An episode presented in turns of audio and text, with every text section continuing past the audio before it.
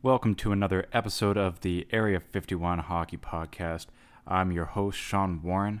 You could follow along in the conversation with us on Facebook, Instagram, and Twitter. In affiliation with Overtime Heroics and Big Heads Media, we want to create a platform for you, the fans, the aspiring creators, creators, and Canucks community members alike to share your thoughts and ideas.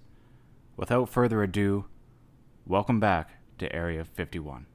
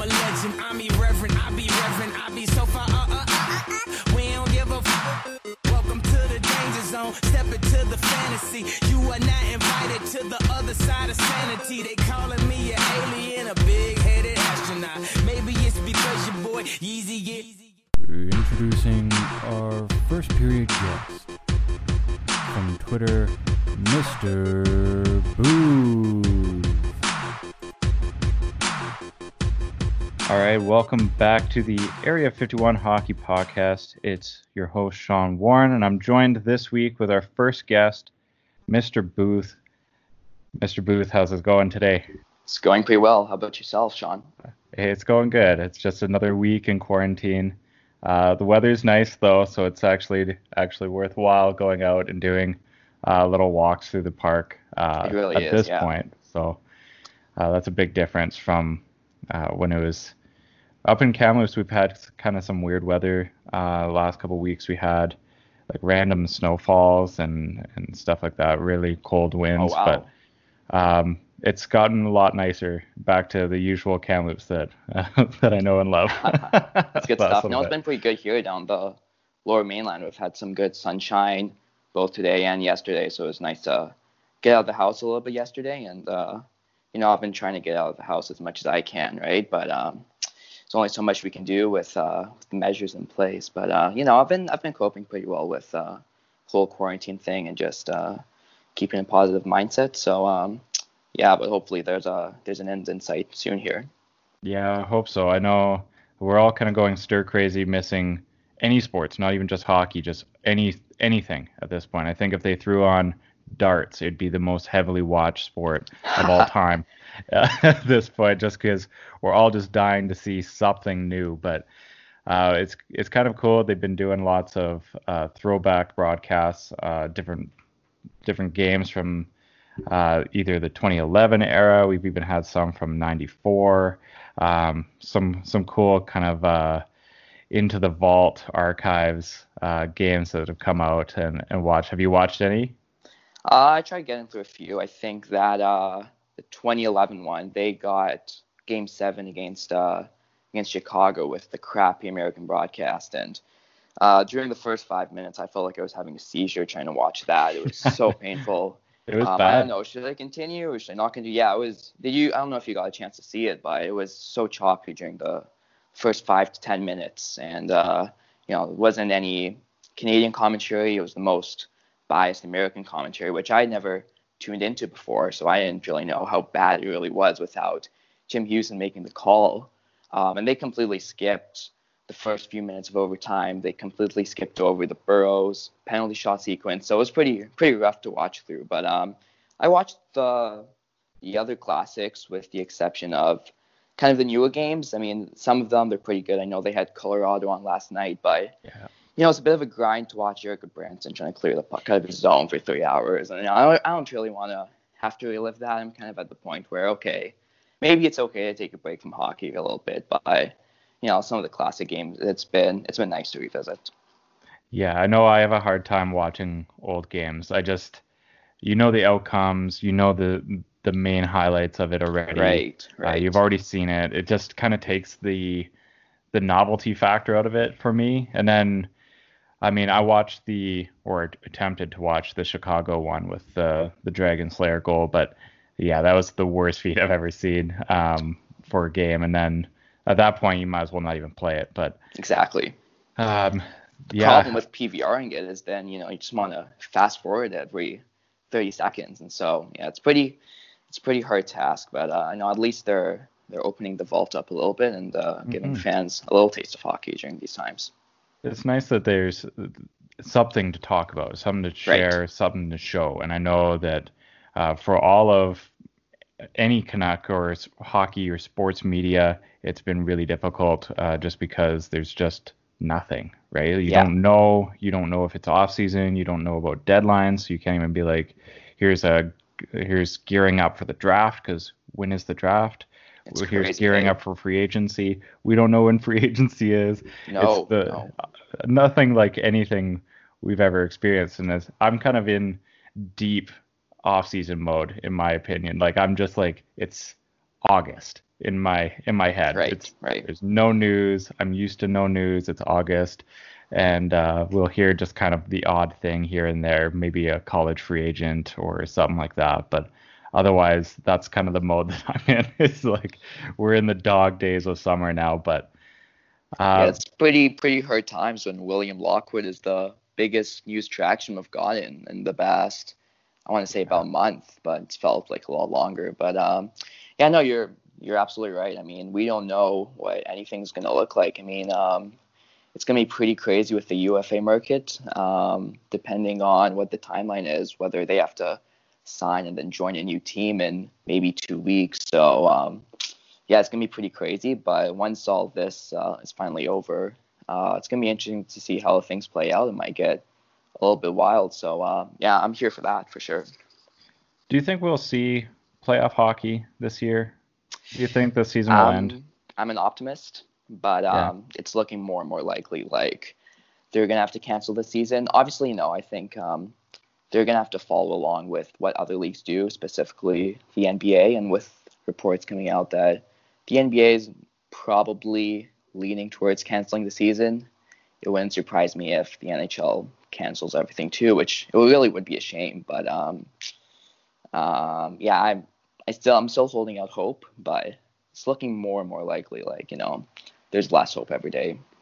Yeah, I know. I've I've kind of gone into it thinking the season's written off, it's over, but I would be pleasantly surprised if it went the other way. Oh, Um, sure. But just kind of expect the worst and hope for the best kind of situation out of it. That being said, you know the Canucks aren't in the worst position uh, coming into something like this because there's some questions now about the first round pick that was in the JT Miller trade, uh, whether that ends up returning to them and then next year's pick is the one that is used or or is this the one coughed up? What does the draft lottery look like? What does Right. anything look like at that point? and so i mean the canucks could have been in a worse situation. They could have been like could you imagine if this was their contending year? Like one of their big push years?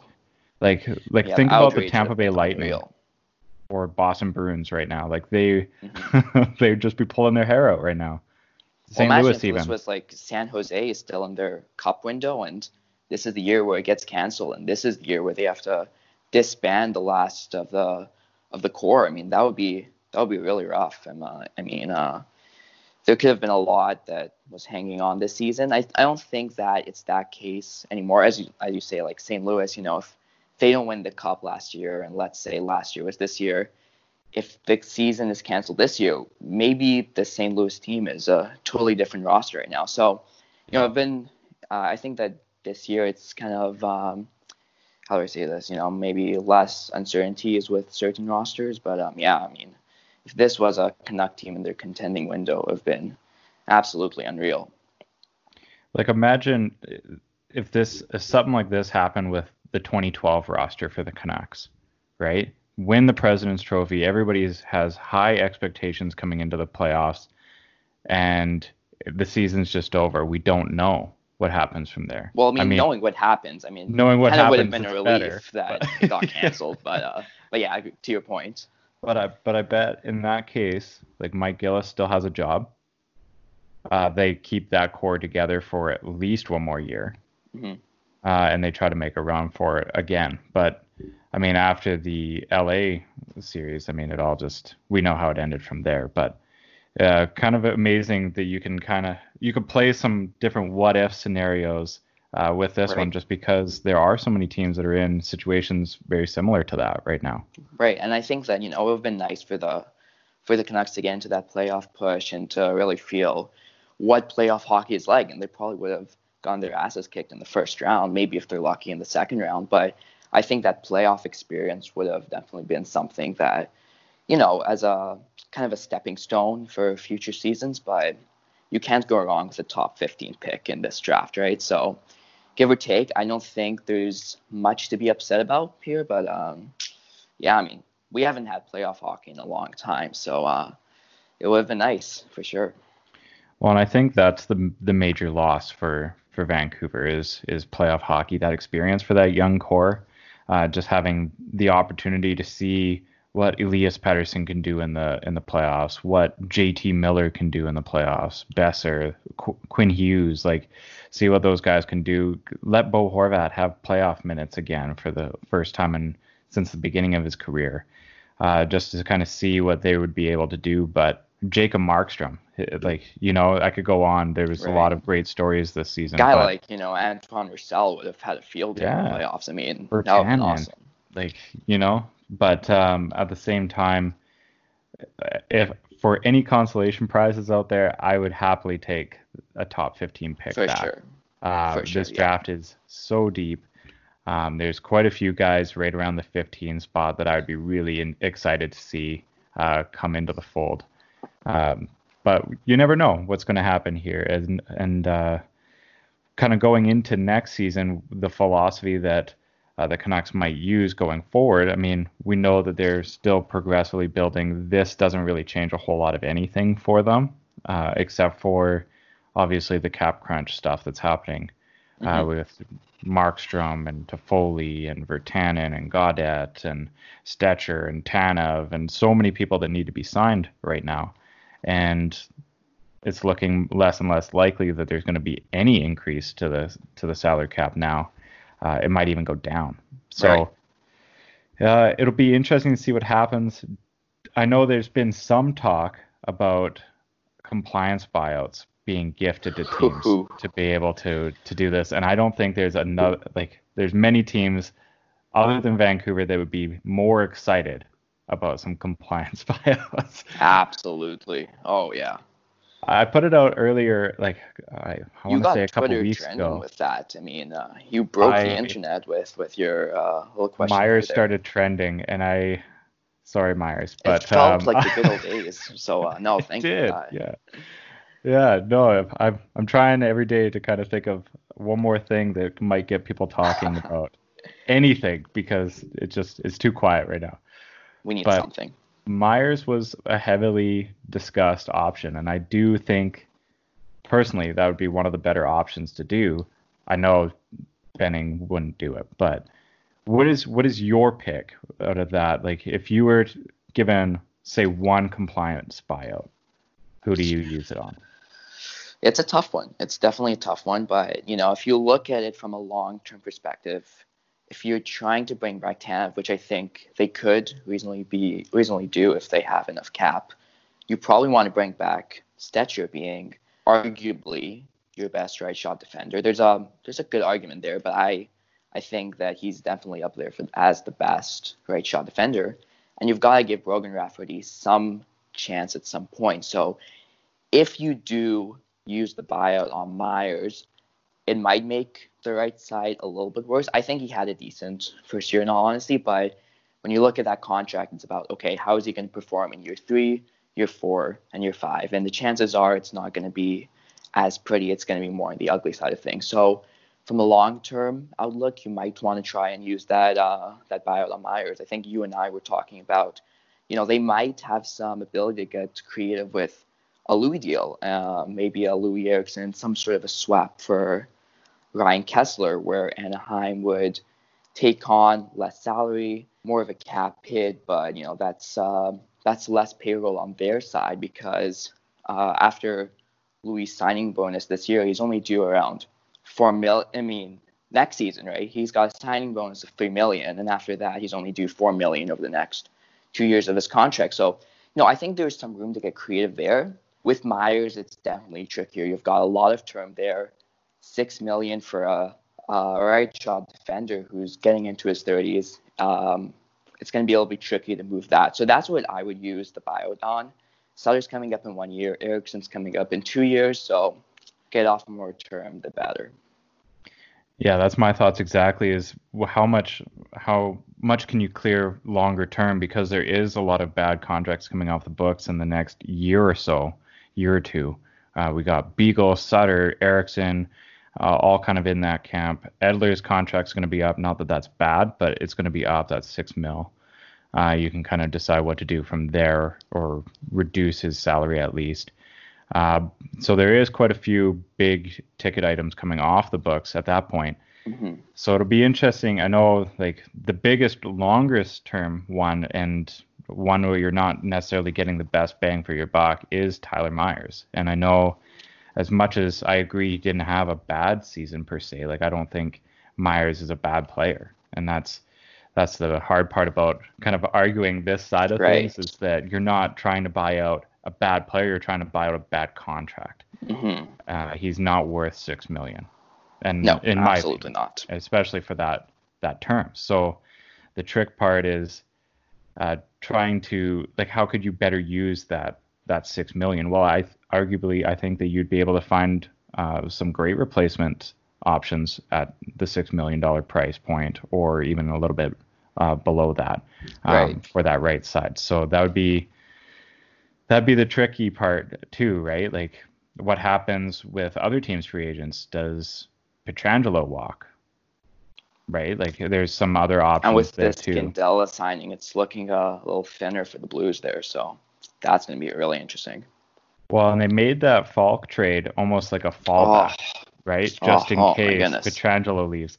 I couldn't imagine picking Faulk and Scandella over Pietrangelo. Well, I was shocked when I saw the trades and then the extension too. I mean, I'm a I'm a Dominic Bokk guy. I thought that you know he was a line mate with with Pettersson and Dahlen uh, when they were kids, and you know I thought that if they had a chance to pick him at, I think it would have been 37, and uh, can't remember which draft it would have been, but um, they could have had a chance to pick him. He went late in the first in his draft year, so Canucks yeah. never never got that chance. But man, I really like him as a prospect. I was shocked when I saw that trade and then the extension too. Oh my goodness! But um, yeah, yeah that was Bokk was, was one I was hoping that would slide. I, oh, I was yeah. really watching oh, yeah. that one and seeing if if Canucks would be able to come up with the sweep and pull Bokk out as well. But um, yeah, seeing him traded, I didn't expect that. But I thought it was a really savvy trade by uh, or draft pick by St. Louis. Um, felt like the rich were getting richer with it.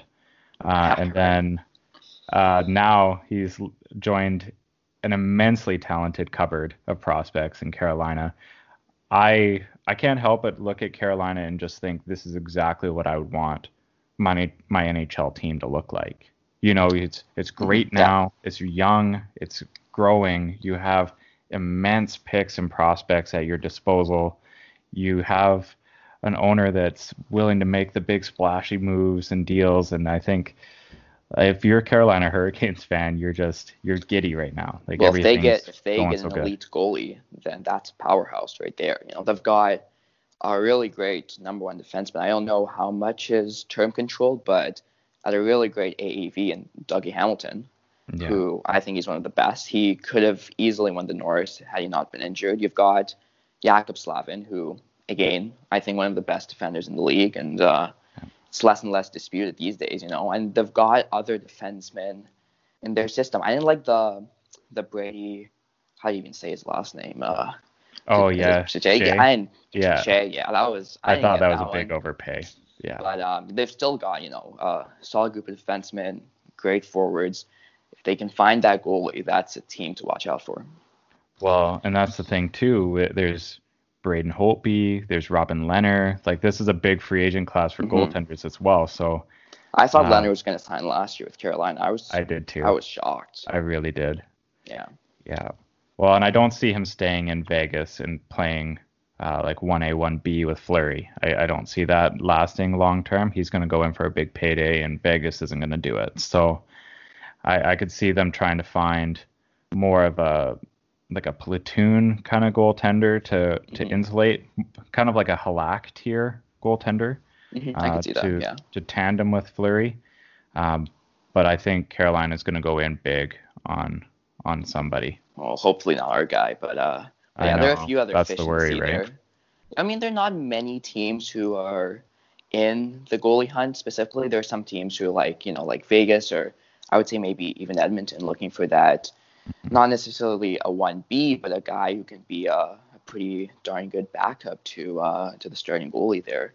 And then you've got your Carolina and then potentially, hate to say it, Vancouver, who might need a, a starting goaltender depending on how things shake out. I don't think Markstrom's going to leave, No. but um, yeah, hopefully Carolina doesn't uh, uh, get in touch with their agent and make some stupid offers. So uh, that's the last thing we want. But uh, yeah. I think I think a reasonable deal is going to get done there. Well, and I crossed. think the the salary cap going down or staying the same potentially actually works really well in Vancouver's favor. And this is Yeah. kind of my hot take on this is that as much as everybody's thought that it going up was good, I think it staying pat is even better because uh, with the contracts that are up, agents generally use percentage of cap for negotiations because caps is a fluid year to year thing. So it's it's difficult to kind of gauge uh, comparables when uh, maybe your best comparable signed two years ago, right? And the cap has Mhm. increased twice since then. But now with it staying the same, your percentages are going to stay low. And then inevitably, I mean, we've got the big uh, network deal in the States, the broadcasting deal. We've got the expansion with Seattle. The cap is going to bounce back uh, significantly in the near future. But it's staying pat right now for a lot of free agents for the Canucks. Could be absolutely money going forward.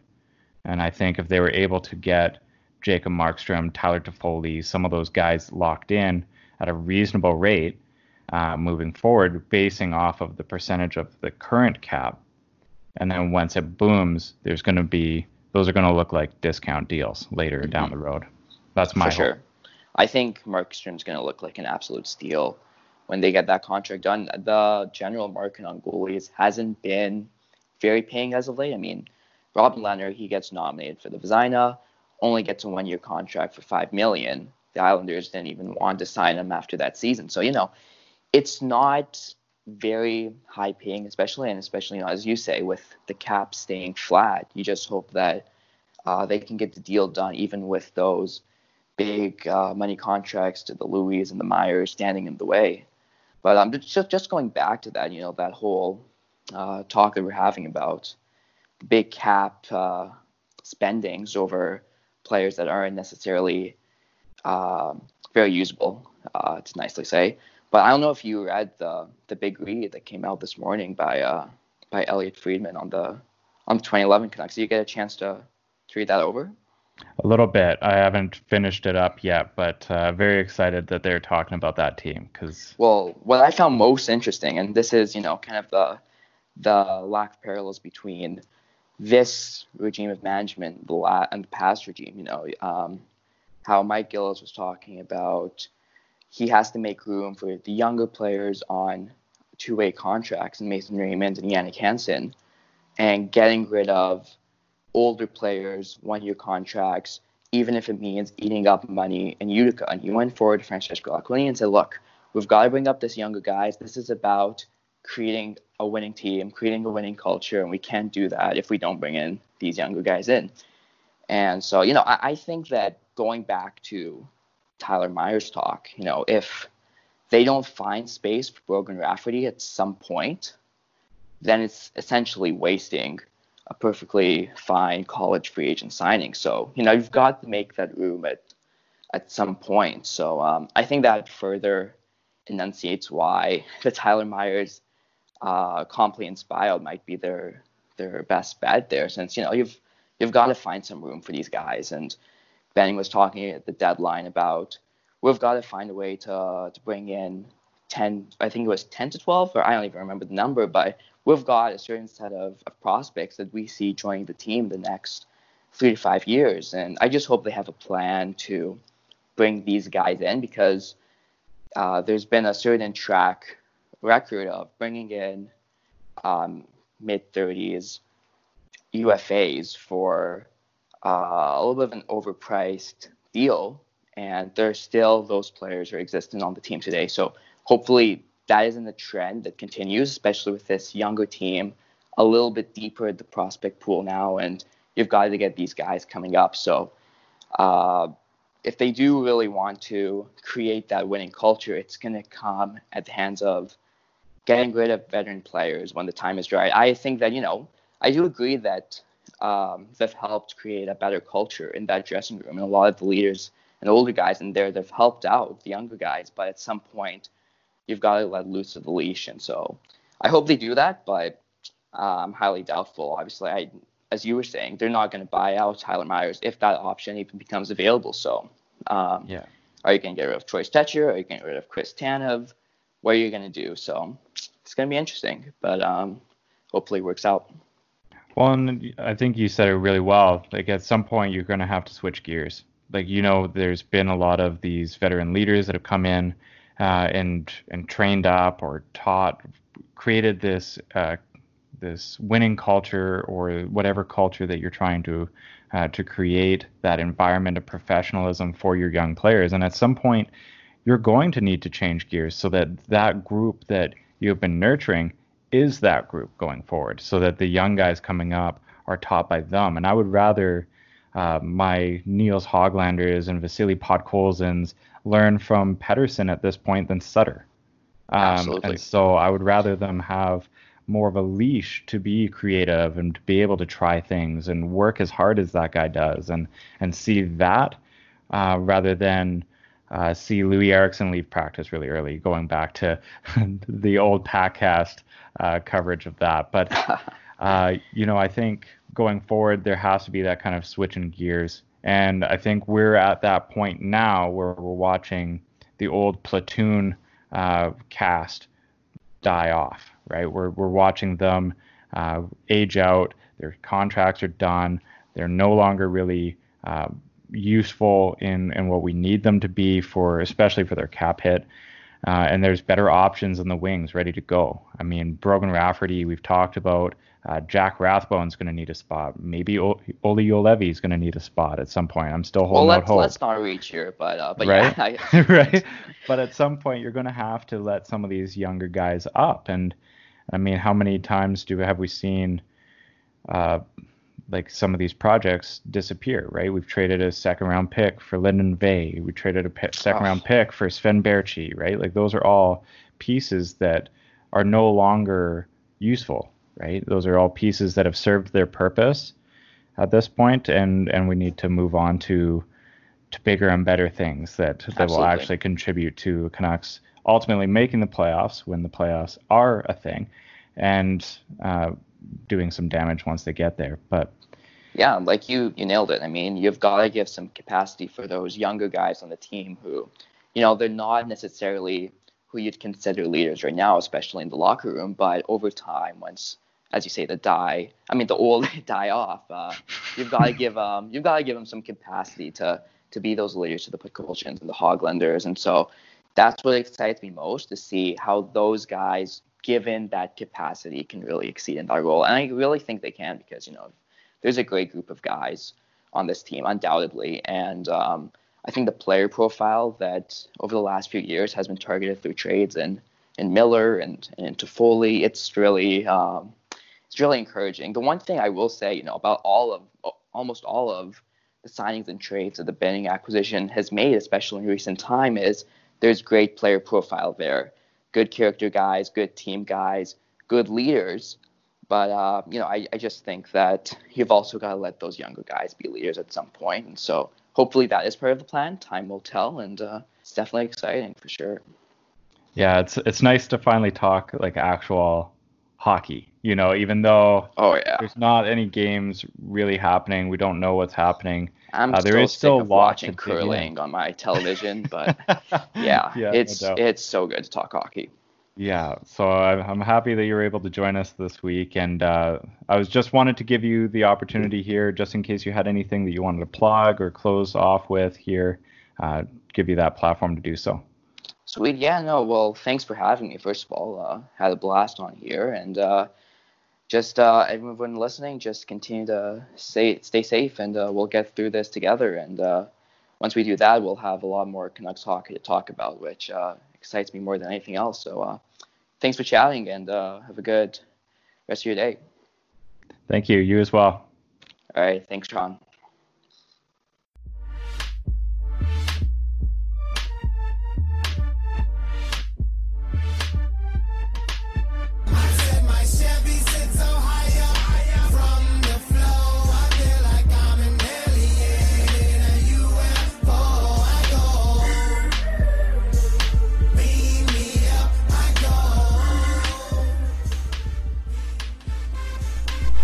Introducing our second period guest, the guitarist with The Matinee, Jeff Petrie.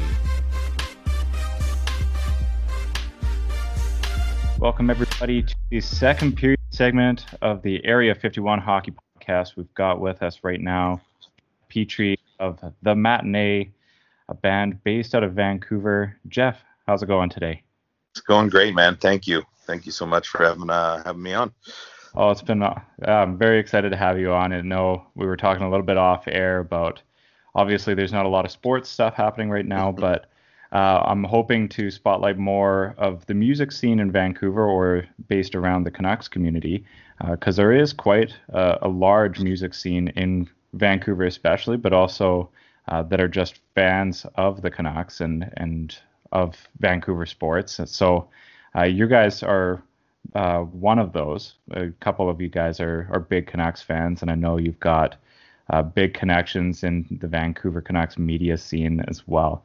Uh, so I just wanted to kind of ask you about uh, your your fandom of the Canucks. Where did this come from? Is it just from being local in Vancouver?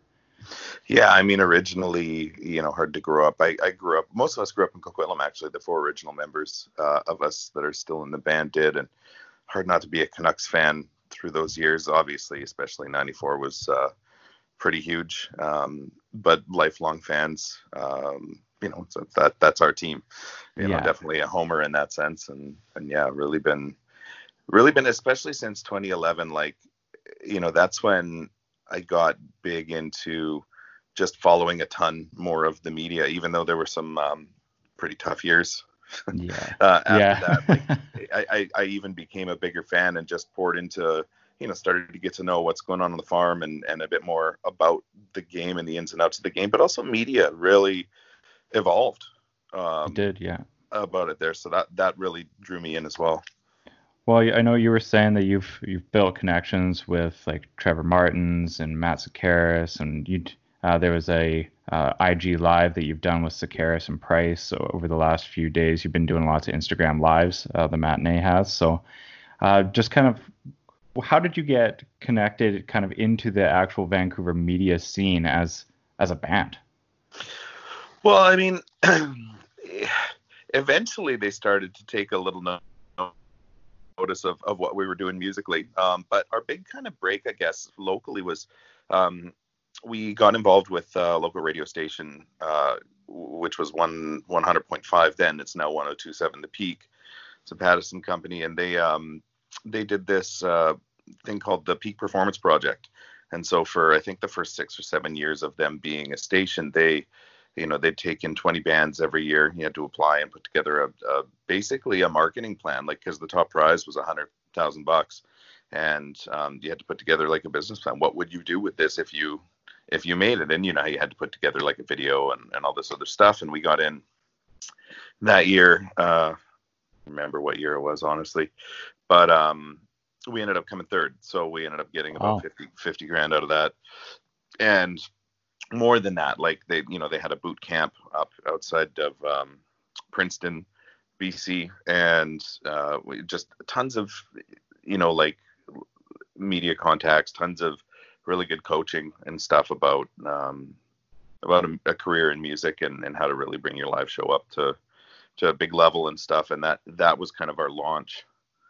Um, And then you know, obviously we we would hound anybody. We're we're kind of shameless, I guess, in the sense like we'll we're we're always uh, trying to get get kind of that hookup. Like you know, we we would um, uh, bug T Mart and and stuff, just trying to get our music on on the shows. And um, he was producing Sekeres and Price at the time, and and yeah, just it worked out. Uh, they started playing our music, and so I'd, I'd call in every now and then. And I, you know, the first time I was called, oh, a friend of the show, Jeff from the matinee, it was like pretty proud moment for me, right? So Yeah. Oh, yeah. That's that's very cool. I know uh, with social media now, you almost have to be uh, that little bit shameless, and if you're going to push your stuff out and, and advance your uh, advance whatever you're working on, whether it be music or or anything like like the podcast here, for example, you kind of have to be just that little bit more um, constantly aware of it and pushing it and, and trying to see where where you can go with it. That's that's really cool that you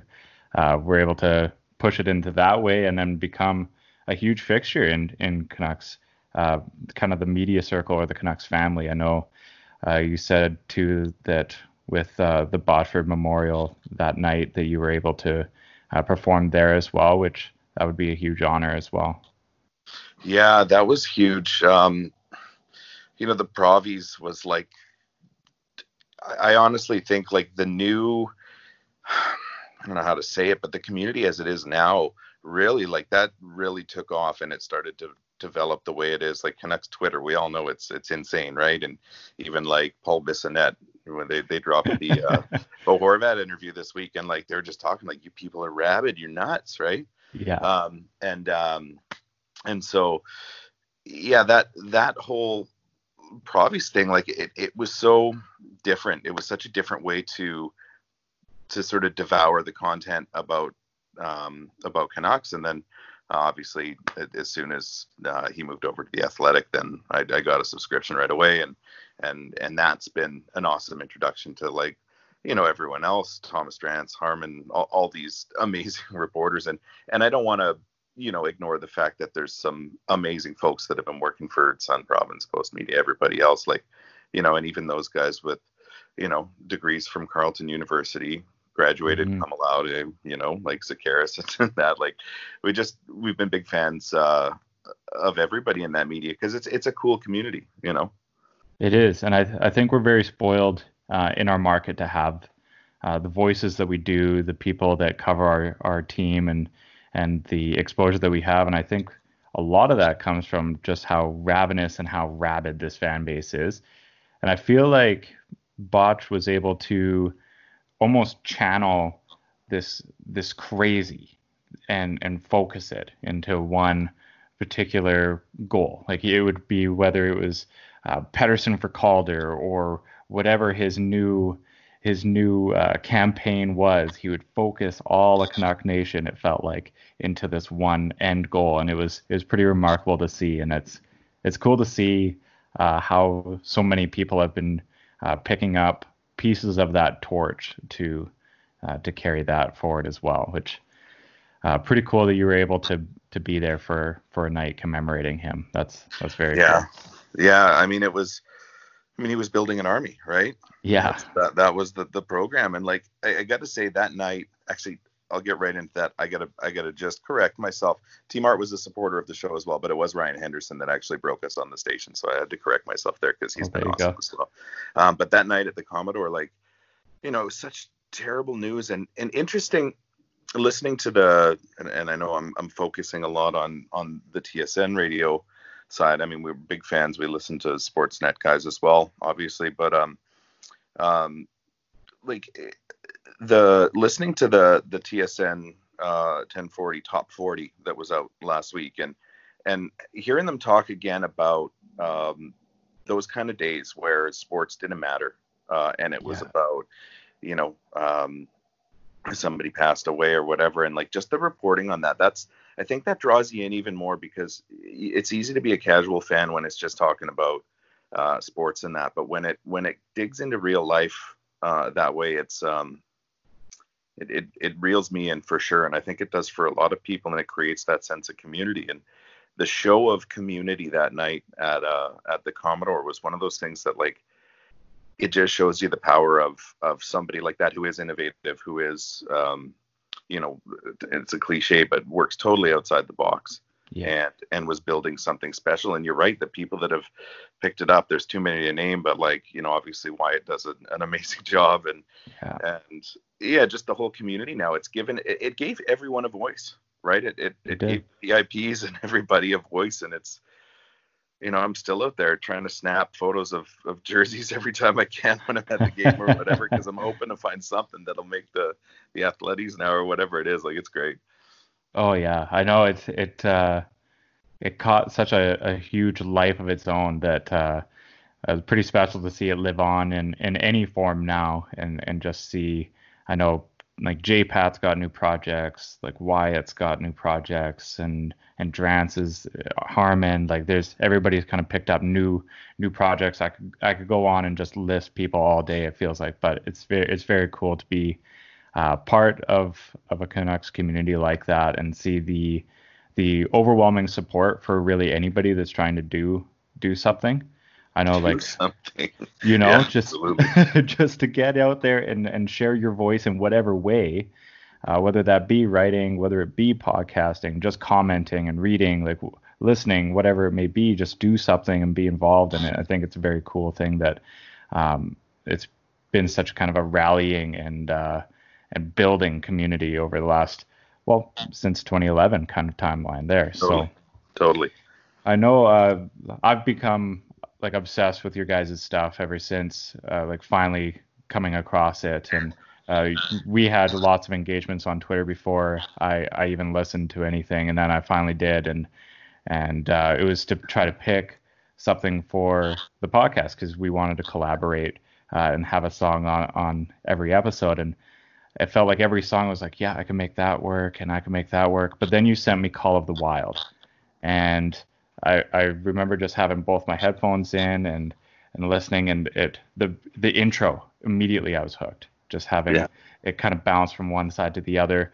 Uh, what what is behind Call of the Wild? Like how did you guys what was the process of of creating that So Call of the Wild is from an EP we did. We we did like a, I mean, we have an old full length record that was the the first bit of the matinee, and I mean a couple of those songs might make it into a live set once in a while, but uh, our our real debut record was uh, a full length, and that did pretty well. It got us kind of known across Canada and and that, and we got to tour Canada and the states a bit. Um, and you know we made some cool contacts in that, and so for this EP we we um we ended up chatting a lot with a guy named Steve Bays, who you know, Hot Hot Heat.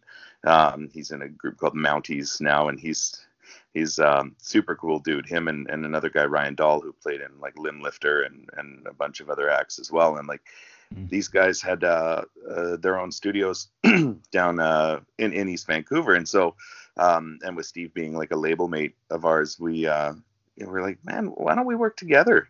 Um, that that would be pretty fun because he's a prolific writer and and that and so is Ryan and they're just they're wacky dudes like they they don't have a lot of constraints on the way that they approach writing music or recording music and like it it was it was wild for us to work with those guys like like just uh, the sounds on that Hmm. were brand new I mean if if any anybody shameless plug wants to listen to that broken arrows ep there's some it's it's pretty it's a bit of a departure from our first record for sure which was more in the roots rock air, air, uh, realm and then and then the broken arrows ep was a lot more indie rock kind of poppy Mhm. stuff and and working with those guys like we would just sit there and and jam and we would uh, you know have some drinks and step outside for for a moment and come back in a little more inspired that kind of thing and um, you know, we, we watched documentaries and stuff. We were just in their studio for a few days, and like we'd come back in and we'd just jam, like just five in the morning kind of thing, and then we'd come back in the next afternoon and listen and go, well, that's a little nugget of gold. What can we do with that? And then we'd expand off that, and try to build Right. that into a track. And like,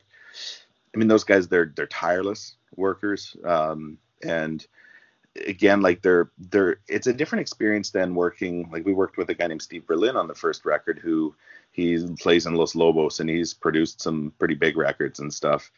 Uh, and uh, a couple tragically hip records, so it was a pretty big get for us to work with him. And for him, like uh, apart from the the writing process and and stuff, like sound is everything, and like everything had to be crystal and perfect. And you know, we were working in the Armory Studios, which is one of Vancouver's best anyway, and it's a great place to be. But with those other guys, we uh, they're not afraid to make things a little lo-fi and a little fun and crunchy and and whatever. You know, like let's capture the the energy, the emotion, the feeling of it, as opposed to super polished and that. So yeah, Call of the That's Wild cool. was, I mean, a bit bit random, but uh, everything on that was a bit random. But the way it came together was super fun.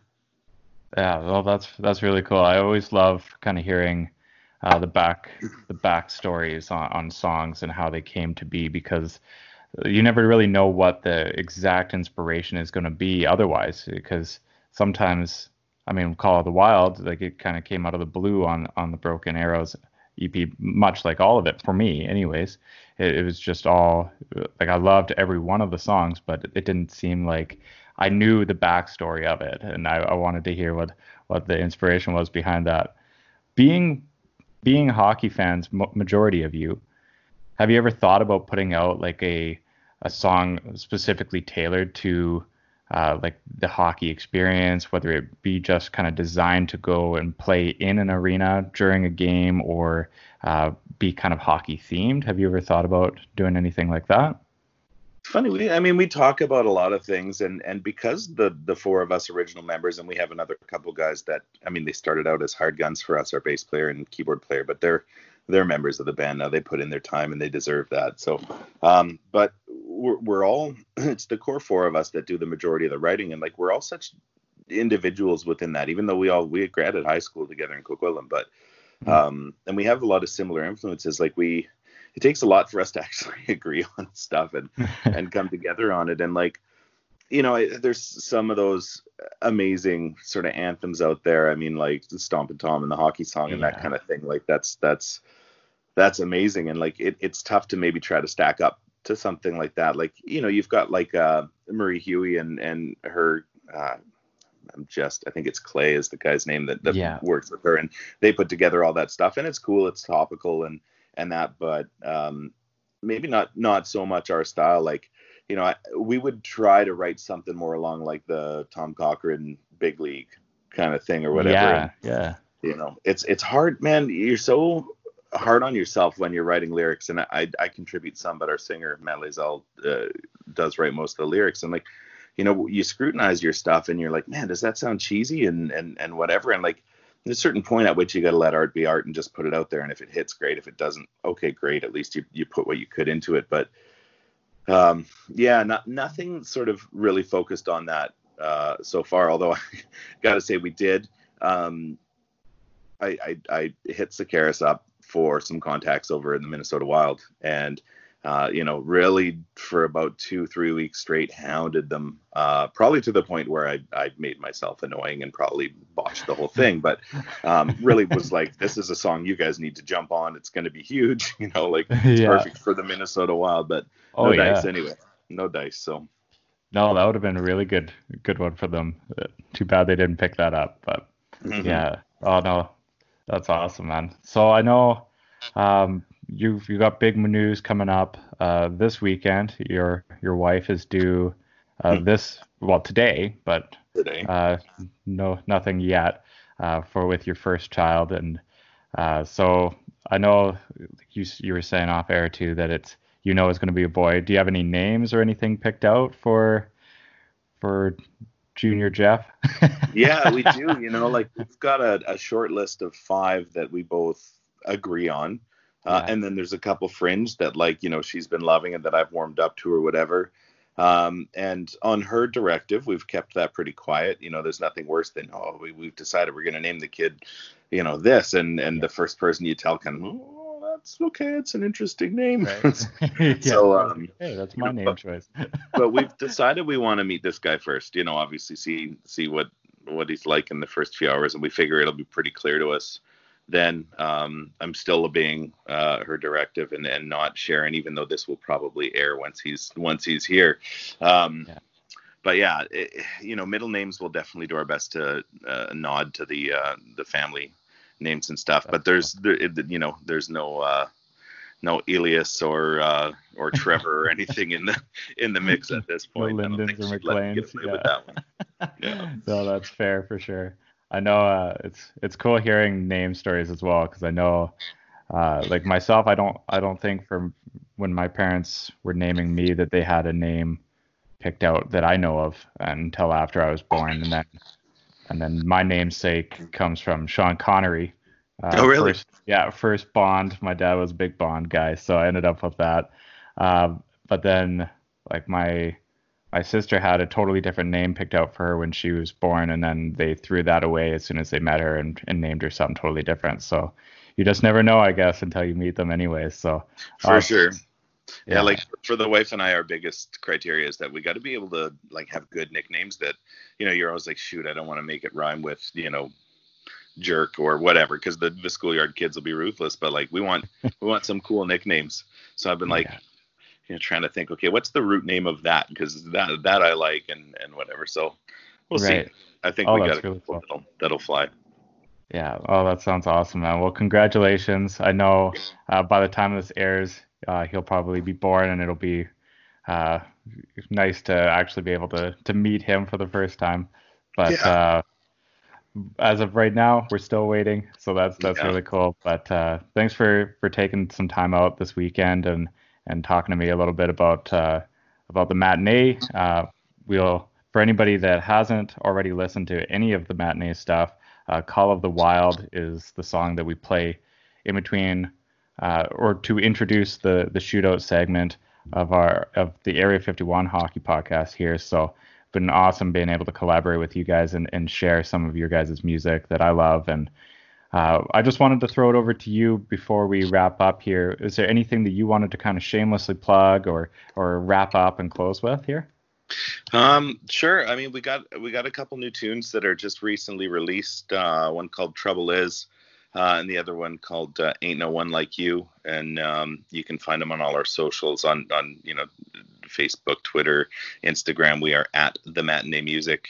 Um, and you, you know your, your listeners are pretty smart. They can figure out our website matineemusic.com, uh, which can direct you everywhere uh, from there. But um, yeah, we're just we're just doing our best to connect with people right now with, without being able to play live or really get together uh, to write. We're we're doing our best to write, you know, sending files back and forth, that kind of thing. And um, and then the other thing we mentioned a little bit was the Q and A's that we've been doing with some mm. uh, local media people and um, yeah, tonight is Dallas Smith, so it'll be too late for for the people to have the heads up from the pod. But you know, we've got some some more great ones coming up, and and actually Matt interviewed Terry David Mulligan the other night, and it was so incredible to hear that guy's stories. He's been there for so much of, of wow. the music, uh, and and even film stuff and TV stuff for forever. So anyway, just doing our best to connect, and and just want to say to all the listeners, like man, we love uh, Canucks, especially Twitter community, because that's where it's all all really happening. And um, we'd love to hear from everybody. If you like us, if you hate us, you know, it's all it's all good. And um, you know, keep supporting um, Area 51 Pod because uh, we love what you guys are doing. What you're doing, I guess. Say you guys, it's you. You're doing it all, man. yeah. And um, you know, just just love love that more people are getting to know each other and collaborating, and and this community keeps growing because it's uh, it's pretty cool and you know, hopefully we'll bring home that cup one of these years. We'll all be able to celebrate. Oh man, oh, that's that's the dream right there. I can't wait for that. Yeah, one day, it's got to happen. So right on. Awesome, man. Well, thank you so much for joining, and uh, for anybody listening, uh, if you haven't already, I would absolutely recommend to go and listen to the matinee. You can find them on any of the streaming sites or their website as well. Uh, they've got a very active social media as well, so uh, it's very easy to find the matinee and, and find uh, any of the songs there. I know uh, as Jeff mentioned, a couple new ones there. Trouble is, and uh, so there's a couple there that uh, great ones to listen to, great tracks there, and I'm hoping in the near future that the quarantine uh, pulls out some more some more gems from the matinee here. So thanks again for joining us, and uh, look forward to talking to you again here soon. Yeah, pleasure's mine, and uh, anytime, hit me up. Yeah, sounds good, man. Have a great weekend. You too. Thanks. I'd like to introduce myself. Hi there. My name is Martian. I'm out this world. Swirl. It's on my chest. Superman. Like it's plural. Call me extra, extra. Terrestrial. Extra, extra, extra. Terrestrial. Introducing our third and final guest from Canucks Convo, commonly known as Comets Corey.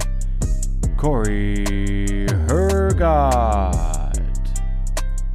All right, here we go on our third period segment. We've got Corey Hergott with us. Uh, Comets Corey from uh, the Canucks Convo. You can find him there uh, with a regular feature, the Ride in the Bus segment, as well as now on Patreon writing articles for them. Uh, most recently done an article, a Q&A with Robert Esche of the Utica Comets. Corey, how's it going today?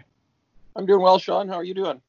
I'm doing great. You know, I I know obviously there's better circumstances uh, than right now, but um, there's lots of lots of stuff to dissect. Uh, we've been talking for quite a while now uh, off the air about the Utica Comets and and the season that was and the season that will be. Um, there's a lot to look forward to for the Canucks, and there's a lot of big changes happening as well this coming season. There's a lot of uh, free agents coming up, Reid Boucher, uh, different guys that have uh, that are decisions that are going to be have to be made this summer. Uh, for for the Utica Comets, what would you say like your overall thoughts of this past season that's lost now? What are some of your your bigger scale thoughts on on how their season went? Well, I think um, first off, we saw Mikey DiPietro um, basically wrestle the starting job away from Zane McIntyre, uh, and he ran with it. And I mean, McIntyre was brought in to be the number three for Vancouver. Uh, I think they didn't have a lot of faith in in Richard Bachman after, you know, he he finished last year early with a a, a bad Achilles injury, tore his Achilles tendon and uh, you know he had a long long layoff because of that. So I, i'm not sure that they were 100% comfortable with him coming into the year as being a guy that they could count on. So mcintyre was brought in and he was brought in at a pretty hefty pay rate. I mean i think they were paying him somewhere around 250k at the american league level. So uh, you know he was getting paid a good amount of money to be the man down there. And uh, you know it didn't really take long for DiPietro to to uh, make his mark. McIntyre got called up. I think it was oh early November, maybe somewhere mid November. Somewhere around there, yeah. He got called up for um, a couple of games there, and that kind of forced Trent Cull into playing Mikey DiPietro for three straight games, and uh, he went in on the Wednesday, uh, came in on Friday and the Saturday, and I want to say he went two and one. I I'm not 100% sure. I think he went two and one on those in those three games and he played absolutely phenomenal. And uh, you know, Trent Cull already had some trust in him at that point. I mean, he had they'd won every game in October. The the Comets were on fire. Uh, so DiPietro just kind of I don't know if he forced his hand, but he kind of forced his hand into saying, you know, I'm your guy going forward. I'm telling you, I'm your guy. So you're going to have to make me your guy. And and in my conversations with Trent Cull this year, I've had a couple of them, and uh, he had nothing but good things to say about Mikey DiPietro. Uh, when I spoke with Robert Esche last week, that was the one big takeaway. Uh, once we stopped talking about, uh, you know, why the Comets were were in in Utica and how that all came about, we just spent a little bit of time as two old goaltenders talking hockey, and uh, of course, goaltenders are going to come up when two old goaltenders are talking hockey. And of course, I, I asked um, I asked Esche kind of who who really stands out to him down there and he said you know in all my years in hockey and i mean he's been in hockey a long time oh yeah he said i don't think i've ever seen anybody work as hard as mike DiPietro works that's really? saying a lot because he like right before that part of the conversation, we were talking goaltenders, and he talked about how Jacob Markstrom came down to Utica after clearing waivers. Uh, you know, that was a bit of a blow for him to, you know, no team in the league took him. They could have. Uh, yeah. Utica and he worked and worked and worked and Esche made a point of saying how hard he worked and you know he obviously put the Comets on his back and went on that that uh, Calder Cup run. They didn't win, but uh, you know they had a great run, and Markstrom was a huge part of that, and and a lot of that had to do with the amount of work and the dedication that he put in. And then you know Thatcher Demko comes in the next year, and he's a workhorse, plays like 45 games. I think it was 45 or 46 games he played in his first season and he had to take over for freaking Jacob Markstrom, who was right. unbelievable the season before, and he put in the work. And and Esche, you know, again made the point to say Thatcher spent time in Utica, like he was down in the AHL for a couple of years, and and he did everything that he was asked to do, and he worked really hard. And then now we've got Mikey DiPietro comes in and kicks the door down and says, "I'm your man. You know, I'm your guy. You better." Uh, you better you know get with the program here and and and they did and and uh, he's the you know as Esche says he's like the hardest working guy he's ever seen in the sport and, and I think that says a lot. Well, that's that's huge. I know like Esche spent uh, lots of time uh, in the NHL himself as a as a goaltender, and then now like he's been around the game forever, decades, and so to to be saying that about DiPietro, that's huge praise. So that's that's really exciting for Canucks fans to hear. I think so. I, I mean, I think it's a it's a it's a nice thing to take away from this season that you know we've got fantastic goaltending right now in Vancouver, and hopefully they'll be able to keep Markstrom and Demko going forward. And then they've got a guy like like DiPietro coming up behind him.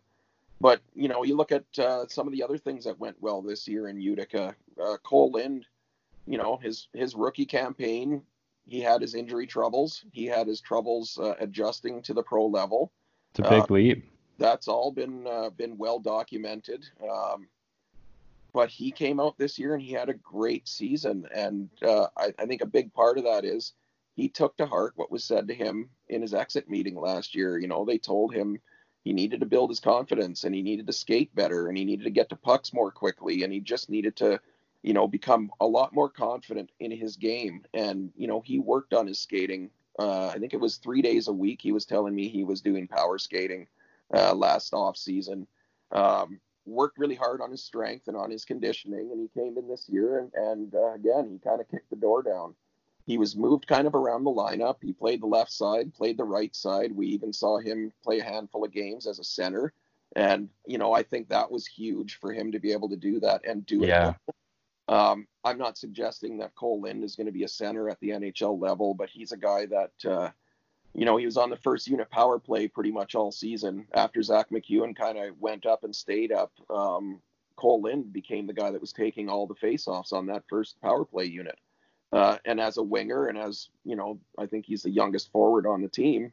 That that's a feather in his cap. You know, he's out there being a distributor for a guy like Reid Boucher, who's a, an absolute menace on the power play, right? So, um, you know, Kole Lind had a really good year this year. I think we saw, um, you know, he couldn't stay healthy, and his skating is still going to need uh, a fair bit of work. But we saw Jonah Gadjovich uh, take some nice steps. Um, my opinion on Jonah is he's just got to get to the front of the net and stay there, and good things happen. I mean, if he's I, got the frame for it.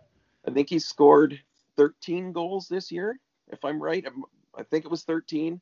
And I bet you 11 of those goals came within an inch or two of the blue paint if he wasn't actually in the blue paint.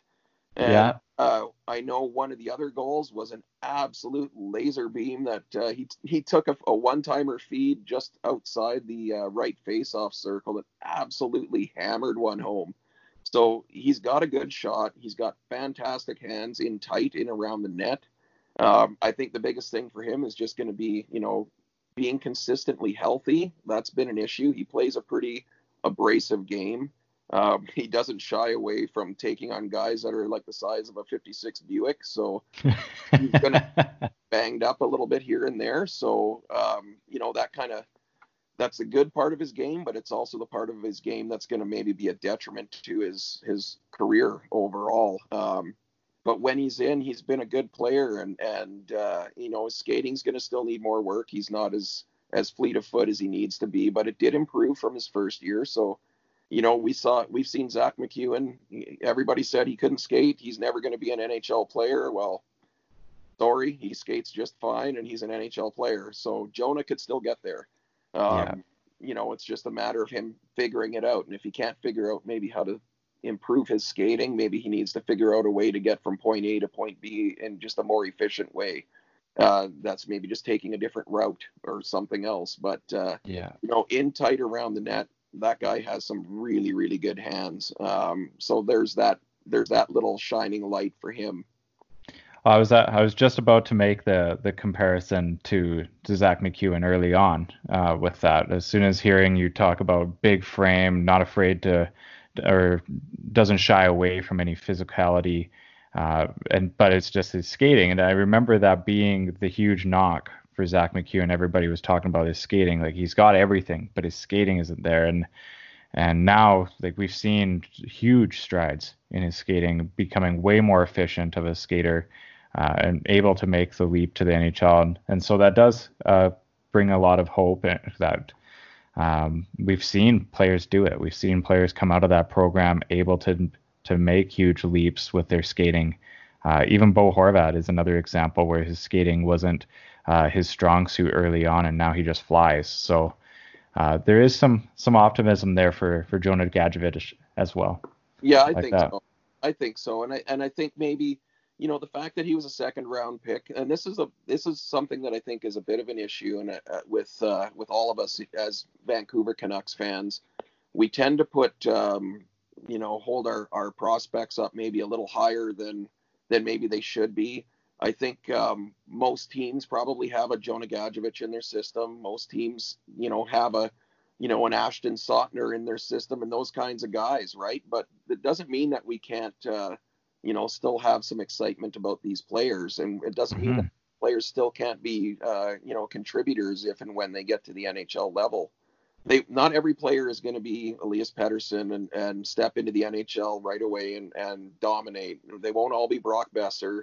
They won't all be Quinn Hughes. They won't even all be Bo Horvat, who has to work his way up from the fourth line and just, you know, each year just get a little bit better, right? Yeah. Uh, some players are going to take a longer time to get there, and and uh, when they do get there, they'll they'll be contributing. You know, you still need to have your Jannik Hansens and your Manny Malhotras and your Raffi Torres guys on, on your team, and and uh, you know, not all those guys just step in out of their their junior college or or overseas ranks and and dominate the league. You know, some of those guys take a long time to get there. Well, and I think that's where the danger of of making player comparisons right out of their draft year or early on in their even in their junior career, um, where it's like, okay, well he plays similar to uh, Todd Bertuzzi, and and everybody kind of gets that that expectation almost that you know we're looking at a, for example, Bertuzzi caliber player, but there's not that's not the case. Like very seldom do players actually end up reaching whatever their draft comparable is. And it's just a matter of looking at stylistically that they play a similar game, but just to not uh, go so far with the, the kind of the level that we expect them to to be playing at. Like, is is somebody like Zack MacEwen going to be Bertuzzi? Well, no, but he plays a very physical role, and it's a role that is needed on this team moving forward. And he, I mean, he showed down the stretch that there's, uh, I mean, he makes a huge difference in that line. It's the buzz that he he brought to that third line was was incredible. Well, and you if you look at like a player like Zack MacEwen in in particular, like a spe- specifically to him, he's 24 years old. Uh, he's a late bloomer. He was undrafted. He's he's I know it's going to sound weird. I call him the big fella. He wasn't always mm-hmm. that big. He's still growing into his body. I mean, he he went from like something like five eight to six four in a span of a year, right? Wow. Like, so his the, the fact that he had a, a hard time skating, I think, had a lot to do with the fact that he was told he was too small. He was never going to be an NHL player. Now he's six four, right? So his body really changed in a short amount of time, and it took him some time to figure out those new biomechanics, the way his body works. He had to learn how to skate differently. He had to learn that, well, I'm six foot four. I'm not five eight. I can't duck in, in underneath this guy to get by him anymore. I guess I'm gonna have to go through him. So he learned Yeah. how to go through guys. Um, so you look at a guy like him. He's 24. Sure, you can you can say, oh, 24 years old. He probably is what he is. Uh, I hear that so many times from people like, oh, Brogan Rafferty, big deal. He put up all those numbers. He's 24. He should be putting up those numbers. Fine, great. But when he gets to the NHL level, he's probably not going to be putting up those kind of numbers. He's going to be in a different sort of a role, in a different position. There's going to be other players higher up the depth chart ahead of him that, that that's going to allow him to, to grow into his role. Yeah. You know, look, Zack MacEwen doesn't need to come in and be Elias Pettersson's winger or Bo Horvat's winger.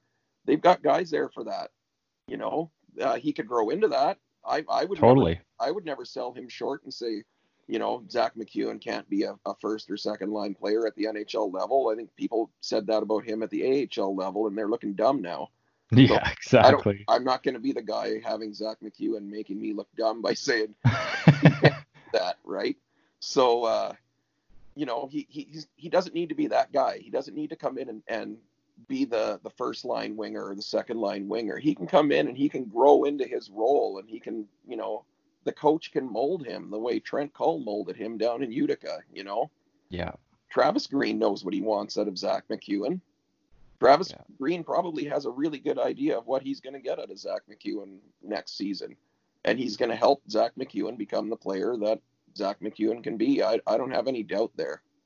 Oh, absolutely. Well, and that's the nice thing too with having a competitive team. Um, again, finally, is is that you are able to allow players to grow into their role without just kind of forcing them into those roles right away. It allows them to have that time and space to uh, to develop different parts of their d- game to that will help them when they do reach those those higher levels, their peaks.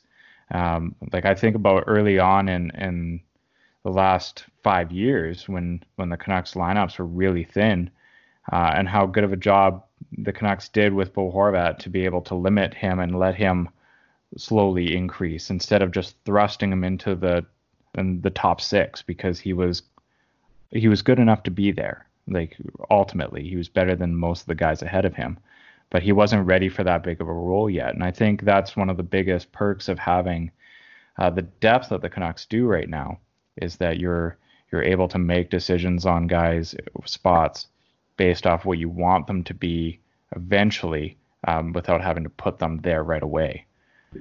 Yeah, exactly. And and uh, you know, if you look at how the Canucks have kind of changed up a little bit of, of how they do things, I mean, there there wasn't a lot of depth in the system um, when when this management group took over. Uh, that we've all talked about that a million times. Uh, we saw players like Michael Chaput and, and Jack Skille and, and Jayson Megna, got guys like that. And I mean, I, I, those guys are all great, great players at the American League level. They're all great human beings, and, and all of Yeah. that. I never want to uh, speak poorly about a, a, a, you know, a person away from the rink and that kind of a thing, right? But at the NHL level, those guys, they they didn't have the chops to be counted on. They were guys that were, you know, bring them in and use them on the the fourth line as a stopgap while your injured player recovers. Not, hey, let's put Michael Chaput as a first line center or a first line winger or, or whatever. Now we're seeing guys like, uh, you know, this year we saw Zack MacEwen get called up when they had Sven Baertschi making three million dollars plus. They had Nikolai Goldobin, who was a highly, highly skilled player. They could have called Nikolai Goldobin up. They probably would have got a few more goals uh, and assists, a few more points out of Goldobin and what he could contribute.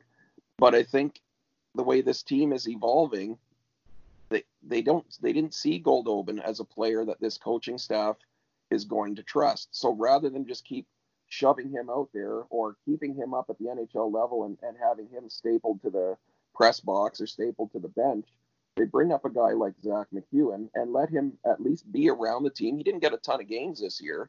He spent a lot of time in the press box at the NHL level. But I am I haven't had that chance yet to speak with Zack on that. I'd like to. Um, but I, I believe that that's kind of gives him a bit of a a bit of a, a, a behind the curtain look at what he needs to be an NHL player. He's around those guys every day. He's seeing them in practice. He's practicing with them. Uh, he's seeing how they conduct themselves off the ice uh, and away from the rink, how they're looking after their nutrition and their bodies and all that sort of a thing. And I think that that's a big part of the way this team is trying to develop players. They're identifying players that they think they can win with. That we've heard Travis yeah. say it a million times. He wants players he can win with. They brought in a guy like no like Goldobin. They brought in a guy like Jonathan Dahlen, thinking, hey, these are highly skilled players. We can maybe win with these guys.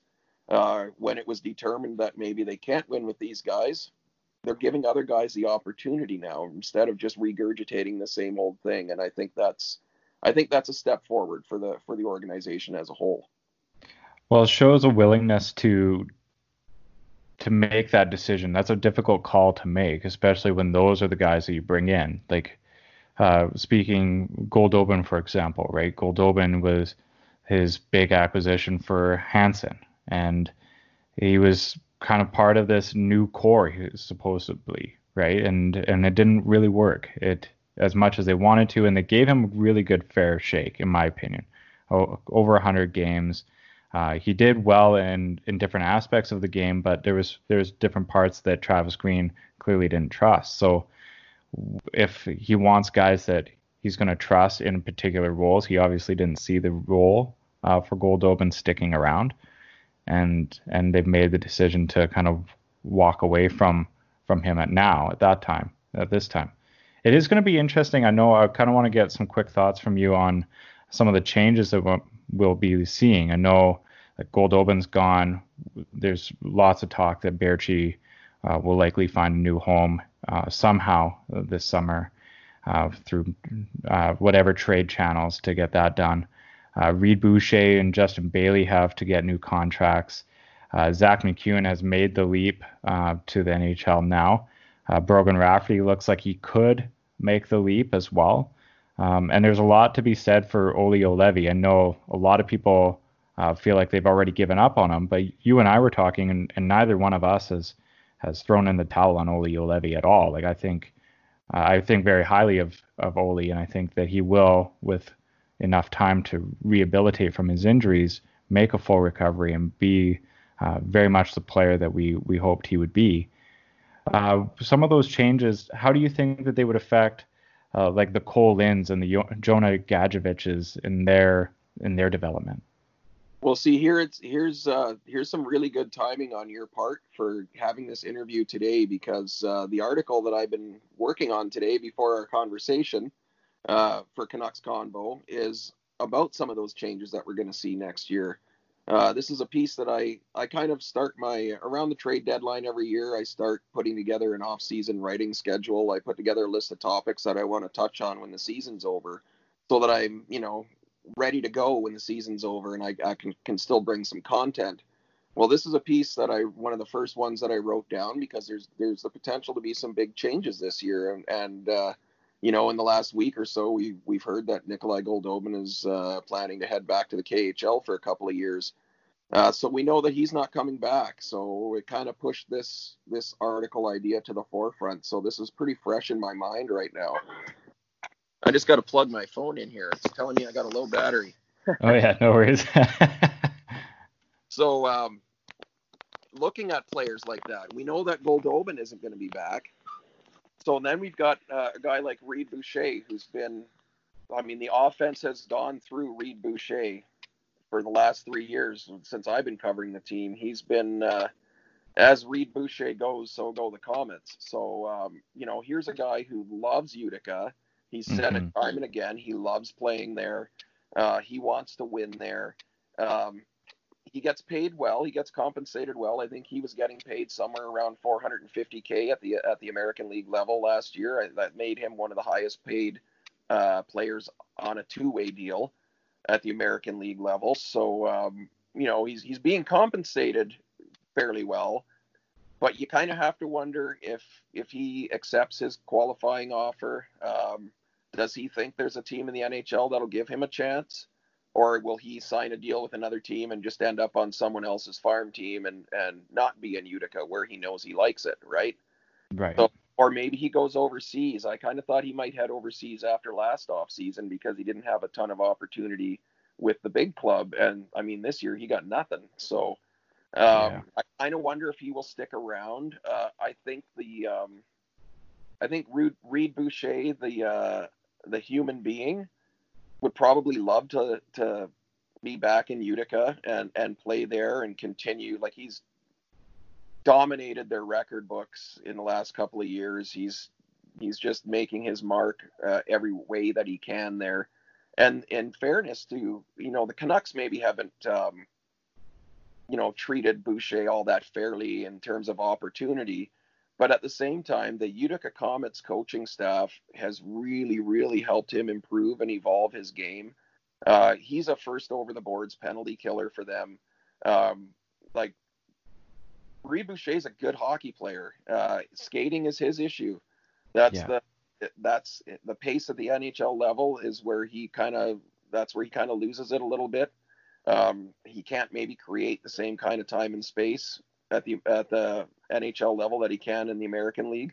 Um, but I mean he he's a small guy. He's like 5'9", 180 somewhere around there. He has no problem going after big guys in the corners. Um, he gets physical. He gets um, every once in a while you'll see him kind of get pissed off, and uh, you know he's going to have a game. Sometimes you'll see Boucher come out in the you know his first couple of shifts.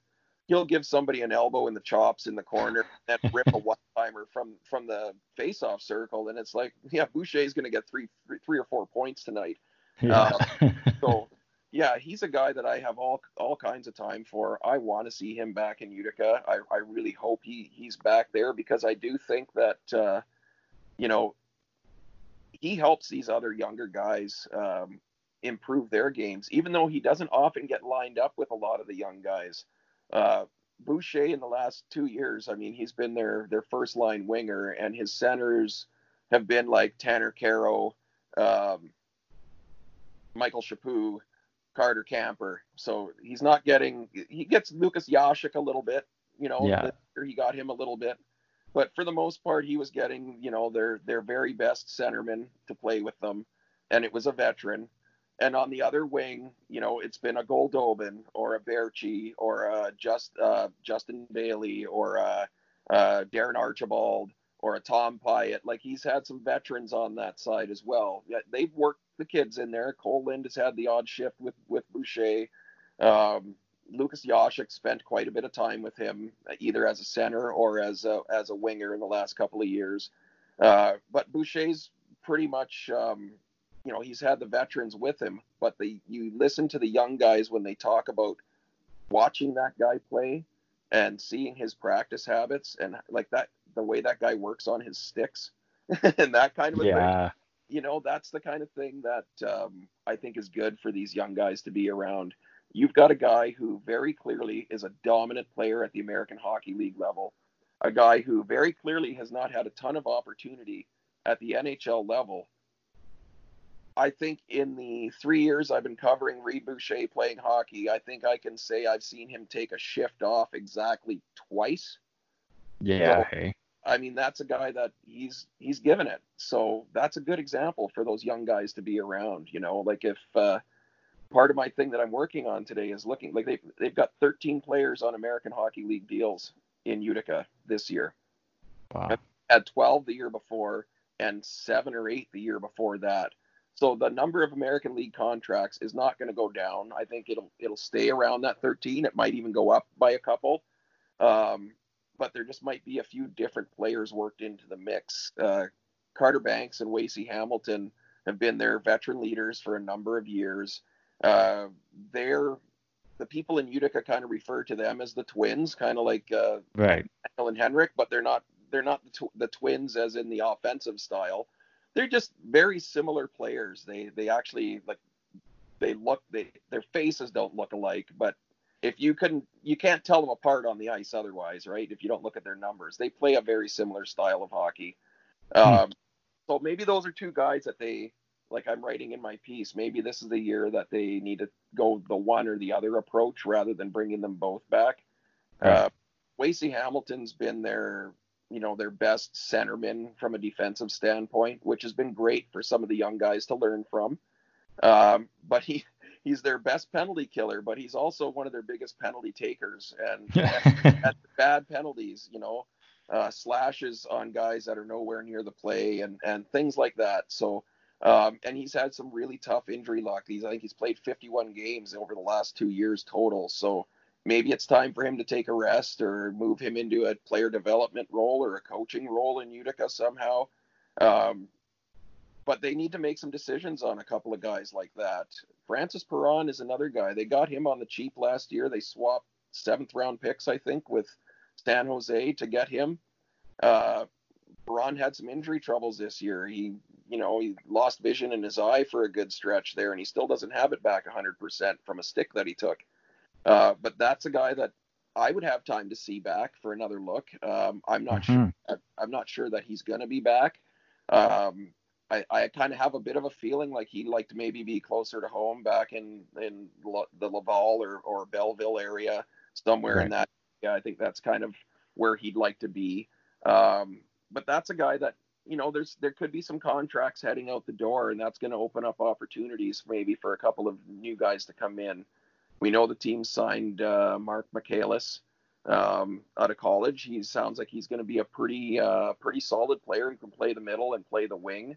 Uh, if he can play the middle, that's where they need him in Utica because yeah.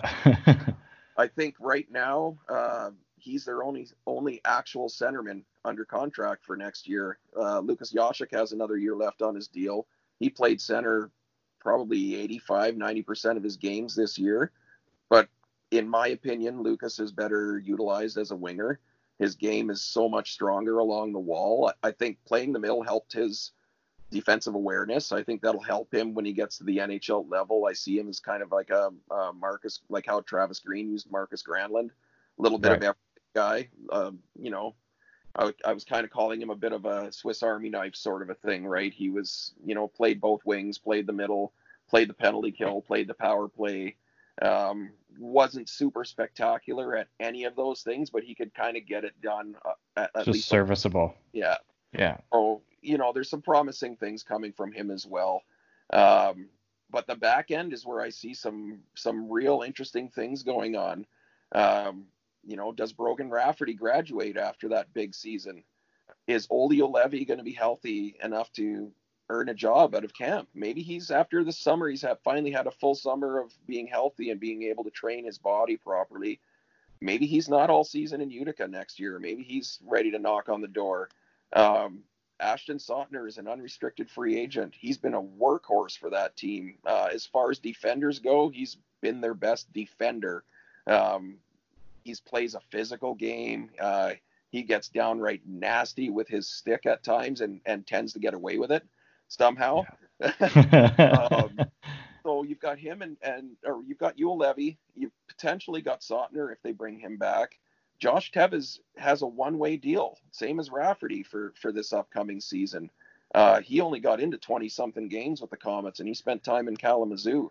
Um, I Hmm. saw some really good things from Tevez this year, but I think we need to see more from him, uh, like more games. He needs more reps at the at the American League level. Uh, he was certainly not afraid to uh, jump up into offensive opportunities, although we didn't see a, a pile of points from him. Uh, but I don't know how many times I saw him make like smart pinches. He wasn't pinching and getting burned, uh, but he sometimes maybe didn't have quite the offensive instincts once he got in there, and, and maybe that's something that he needs to work on a little bit more. But uh, you know, Mitch Eliot is another guy. Uh, he's a righty. Actually, let's stick to the left side for a second here. So we've got Juolevi, we've got Teves, potentially Ashton Sautner, and then we've got Guillaume Brisebois, who is an, he's a restricted free agent. So the Yeah. The Canucks have to decide: are they bringing him back, um, and where do they see him fitting in? I love Brisebois. I think uh, I think that he's got a game that can put him comfortably as a, a team's you know sixth or seventh defenseman. He's maybe not going to be the guy that comes in and and lights the world afire or anything like that. But I think he's a guy that can be a steady reliable uh, defensive defenseman who can. He's not going to pile up points, but I think he, he's a guy that can kill penalties at the NHL level and be a, a serviceable fill-in guy like a Fantenberg or a or a Jordie Benn type of a guy, and he'll be able to Um, do it on a fairly reasonable salary when he gets there. So Yeah. look at that left side. There's four names right there. They can't all be playing every shift, right? They can't all be playing every night. And the right side, Jalen Chatfield's a uh, he's a restricted free agent. Uh, I know the team thinks highly of him. I know that they wanted to give him opportunities at the NHL level. He got called up a couple of times last year, but or this year, but didn't get a, any games in. Um, again, as far as defenders go, he's one of their better defenders. Um, he often gets paired with a green defenseman, so a green partner. So we see, you know, we do see some goals going in when he's on the ice, but it's not always kind of his problem or his issue that's causing that. He's a, a penalty killing machine, blocks a ton of shots, skates like really, really well, jumps up into the play, but his offensive instincts die off when he gets there. Um, he's just he's just not a point producer at the pro level, or he hasn't been yet. Uh, so you've got him as a returning guy potentially. Jett Woo has a contract, so you know you've maybe got Rafferty, you've maybe got Chatfield. You're going to have Jett Woo. Yeah, Um, Rathbone. Mitch Eliot got into 20 some odd games, and I liked a lot of what I saw when he was in. He's he's got work to do on his game defensively, but uh, man, he was greasy physical at times. Like he takes uh, enjoyment out of rubbing guys out along the boards. You can see it. Like he loves to. he's not blowing guys up, but he likes to just he he's good at just taking guys off the puck. Um, and man, he's got some offensive instincts. You know, he's a guy that he gets his shots through. They're not always big bombs. They're not always big clappers, but he gets shots through, and that's going to lead to offensive opportunities. Uh, I think he had uh, five points this year in his 20 some odd games. Two of his goals came on the power play, or both of his goals came on the power play. Um, you know, so you've got a right side there that's got, you know, Rafferty, Woo, uh, Chatfield, and Eliot. And, you know, Jack Rathbone is a lefty. He might turn pro. Tony Yeah. Is a lefty. It's a possibility he could turn like head o- head over here. You know, so there's there's there could be some changes on that back end. And it was a pretty green back end this year. I mean, Rafferty was 24, sure, but that was his first year as a pro. Their oldest defensemen were Ashton Sautner and Dylan Blujus, and they were both 26. You know, so they they've got a pretty green group back there, and that showed on the defensive side of things. They they gave up a lot of shots. Uh, you know, the the Comets goaltenders were busy on most nights, but that group also provided a pretty decent amount of offense as well. So uh, I think this next season is going to be a fun one to see how some of these guys dial in their games. Well, and I think that's where a lot of the uh, the excitement and the buzz in Vancouver comes from is from the blue line in Utica because we could see that there's several players that are kind of knocking on the door, and we're we're starting to see them really develop and, and blossom into uh, the players that uh, we hope that they would become. And I mean, Rafferty was kind of a big surprise for a lot of people because we didn't really anticipate him setting the AHL on fire in his first season down there, but uh, pleasant surprise there. Uh, and then with Juolevi, I think next year he's he's a breakout opportunity. Like that's a breakout opportunity for Olli Juolevi to really uh, showcase what he has. Uh, so it's going to be exciting to see uh, what comes out of Utica, and it's nice to see that uh, they've trended younger and younger, and they've really de- done well to develop uh, the team that they have. What a, what a huge difference, you know, in storyline a year makes. I know, like, what, oh, not this past season, but the one before, we were we were worried about Utica. Were they were they able to develop these young players the way that we want them to, or are they playing the veterans too much? And complete 180 uh, storyline uh, one season later. So it's those players have a role, and they've done a great job uh, developing and kind of creating that culture uh, that I think the Vancouver Canucks and Utica Comets together want to want to create for that entire environment organizationally, not just uh, at the N- NHL level. So it's Well- nice. and that's that's the thing that I'm that's the the big trend that I notice um, with everybody that I've talked to involved in the organization, and I've talked I've been able to speak with a, like some pretty prominent people in the organization now. I've spoken with Jim Benning and Ryan Johnson and Trent Cull and Travis Green. I've been able to speak with with all of these people, and and the thing that I get the most, the most common theme, the most common thread that I find is this team is organization is looking for people who are passionate about what they do. Uh, you've got Robert Esche, who at a very young age watched his AHL team uh, move out of his hometown, and uh, he saw what it did to his. It decimated his community, and he made at a very young age made that his goal. I'm gonna. So I don't know how, but I'm gonna bring AHL hockey back to Utica. Well, Wow. they've been there for seven years now, and they've he's built a very very strong organization down there, and it's just following suit. If you look at the players that have had success that have come out of Utica, there's also a very common theme there. They're very very passionate about what they do. Uh, Thatcher Demko is a student of the game. Mhm. Thatcher Demko was the player that Robert Esche feels best kind of defines how they develop prospects in Utica. He came Wow. in came in at a young age, had big shoes to fill in Jacob Markstrom, right? And uh, put in the time down there, developed his game, and you know he's at the NHL level. And there are some some people who are saying, well, let's make him the starter next year. Let Jacob Markstrom walk if he's too expensive, right? So I don't necessarily agree with that. I think Thatcher still has work to do in his game at the NHL level. I don't know that he's ready to be this the number one just yet, but I think that's a that's a job that's definitely on the horizon for him. So, you know, there's a player that's full of passion for his position and for the sport, and uh, he puts in the work. Well, Zack MacEwen, I, I, spewed on, on and on and on about Zack MacEwen, so I'll I'll stop there. But uh, Ashton Sautner, another player who, you know, he's been in this organization since the 2015-16 season as an undrafted free agent. He's a guy that's played 23 NHL games as an un- undrafted free agent. Like Yeah. Those are guys that they identify as players they can win with, right? And I mean that's these are players who are who hasn't had success. You've got a guy, and I this kind of goes a little bit against character for me, but uh, Jonathan Dahlen, uh, that that player, um, the way things happen with him kind of bothers me a little bit. Uh, you know, he here's a guy who was born into hockey. I mean, he was born on third base and, and acts like he hit a triple, right? Right. He's the definition of that. He's a guy Yeah. that came in and he's got all the skill in the world and he didn't want to he he questioned why other players were being called up ahead of him. Well, that player worked harder than you did, Jonathan. That's why. yeah. So- it's a silver spoons. Yeah. Nikolai Goldobin, super super skilled player. Uh, w- probably one of the most fun guys you could ever want to be around. Super super nice guy. Uh, I have nothing bad to say about the person. I don't have much bad to say about the player, but the passion for the game didn't seem to be there. It, it, it he didn't have that.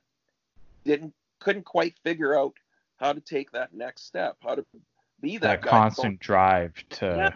If, Yeah. if you don't have the puck, well, you you better be the guy getting on your horse into the corner and getting that puck back, or at least Yeah. looking like you're trying to. And that just wasn't the case too many nights. And and players like that are going to wash out in a system where they put a high high value on high character, on work ethic, on drive, and on passion. I mean, yes, you need skilled players, but if those skilled players are not the kind of players you can win with, Yeah. oh, they're not going to be Exactly. of the system.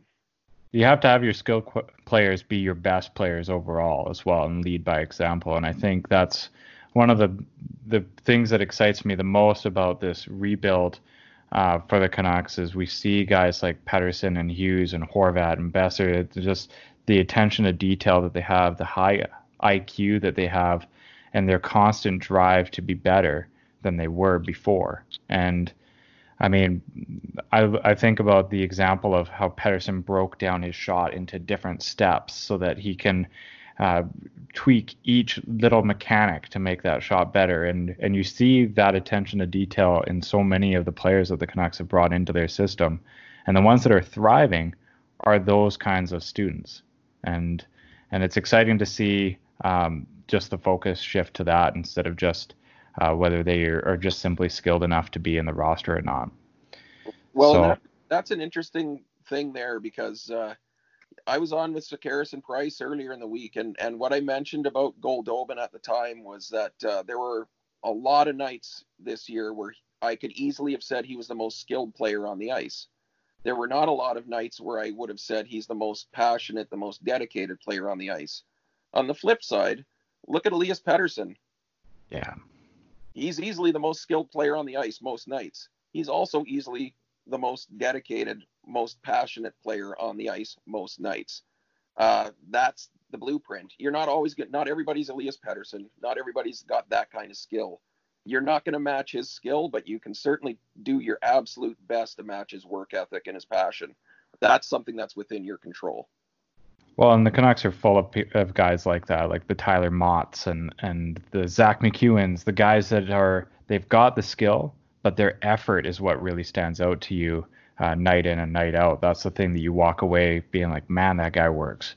And it's not just about his skill. It's not just about uh, where he was playing in the lineup. It's about that anytime that he was on the ice, you noticed them because they just worked tirelessly. And I think that's, uh, I'm excited because that's ultimately playoff hockey, right? And if the Canucks are, are building towards uh, being a playoff team and not being more than that, being a playoff contender, uh, that's that's how you're going to have to be. You need every guy night in and night out to work tirelessly, and uh, it's it's exciting to see just an entire system chocked full of guys like that. Couldn't agree more. Uh, I'm really excited to see your piece drop. Um, uh, it's great timing. Uh, I didn't realize actually for that question that uh, that you had an article coming out about that, so I'll be watching very closely for that myself. Uh, but we'll jump right into the shootout segment here, and then we'll wrap things up there with you. Sounds good.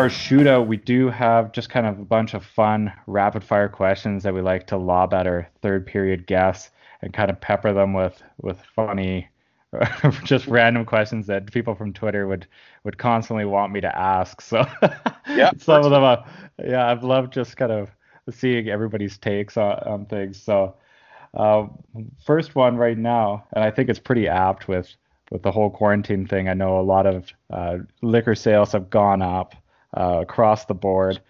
Is there a particular drink that is your go-to drink?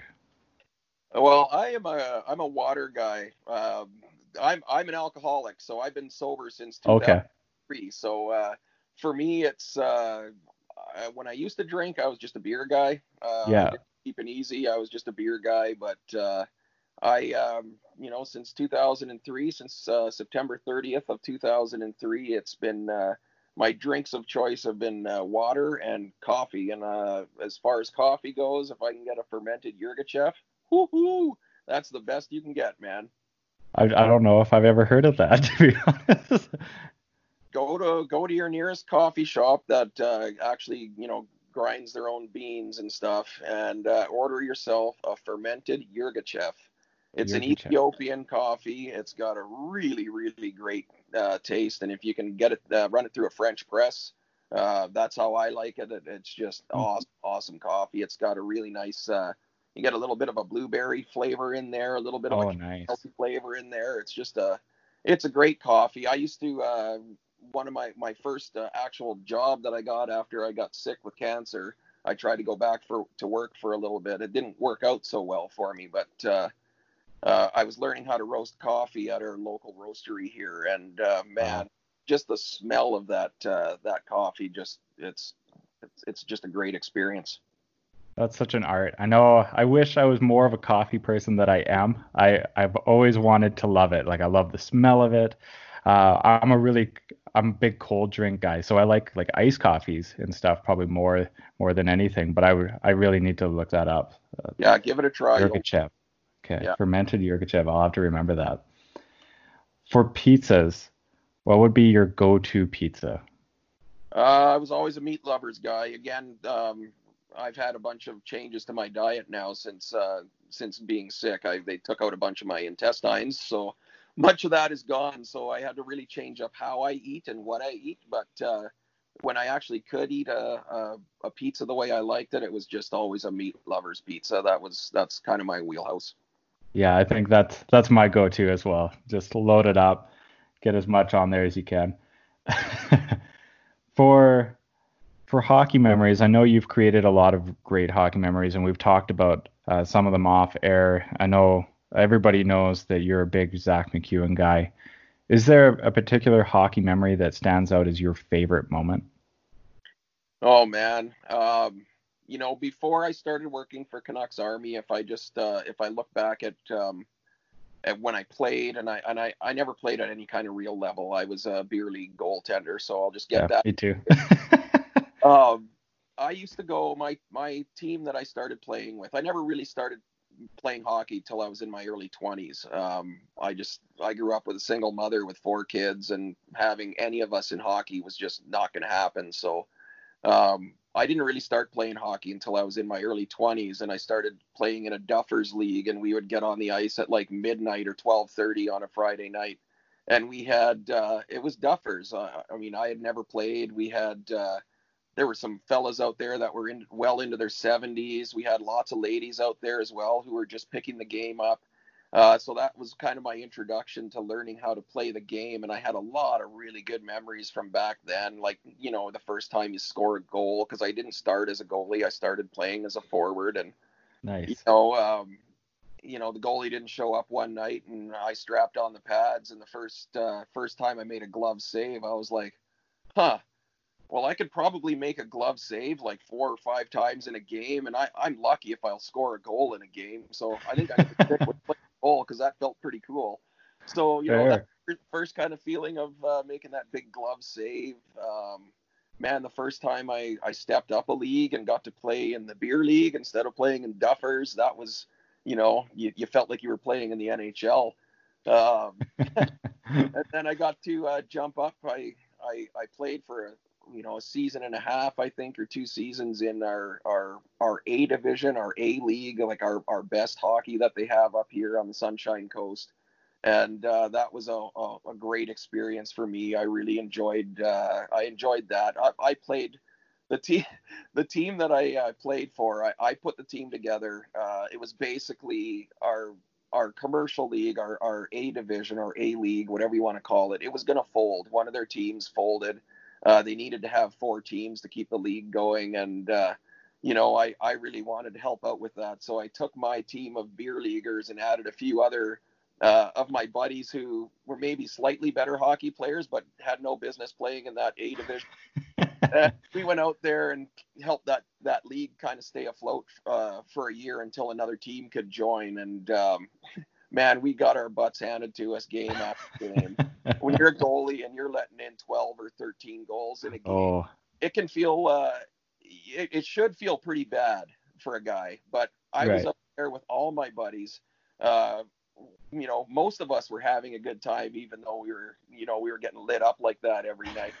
Um, but when I looked at the, uh, you know, I, yeah, I let in a lot of goals in a lot of games, but I saw a lot of shots, and for me, that just made my game that much better. And then the following Right. season, the following season, I had quit drinking, and I had, uh, I had got contact lenses, so I could actually see pucks coming at me from the blue line. that helps. Boy, oh boy, I, I started to become a hockey player for a little while there. But uh, before uh, before I got into covering hockey for you know for Canucks Army, I think the biggest, um, probably the two biggest things for me at that time were I got to play against the Canucks alumni team when they came through my town. So um, I got to go head to head against Richard Brodeur. I got to wow. for one period. Uh, we had three goalies played the game. I played the third period. Um, so I got to go head to head against Richard Brodeur. Um, Kirk McLean played that game, but he played as a forward. So, uh, you know, he took a couple of shots on me. Um, uh, the very first shot that I, I had on me in the game, um, uh, BJ McDonald was the fella's name. Uh, he was the guy that Glenn Sather uh, said I could put a fire hydrant on Gretzky's wing and he'd score 50. He, he played on Gretzky's wing one year. So very first shot I faced in that game, he came down and ripped one glove side, and I grabbed it out of the air, like you know, right around the world with it, hot dogged it, and I felt like a king of the world on that one. So that was a fun experience getting to do that in in front of my hometown. I I don't think I'd ever seen our uh, our building that packed with people. It was standing Wow. room only.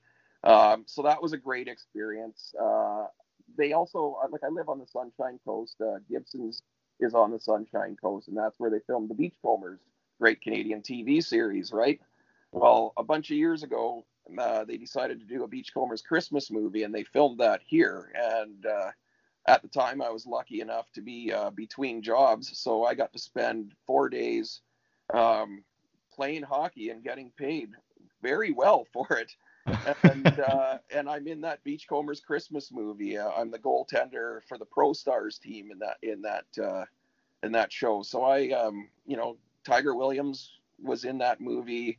Uh, Jyrki Lumme was in that movie. Gary Nylund was in that movie. Dean Malkoc was in that movie.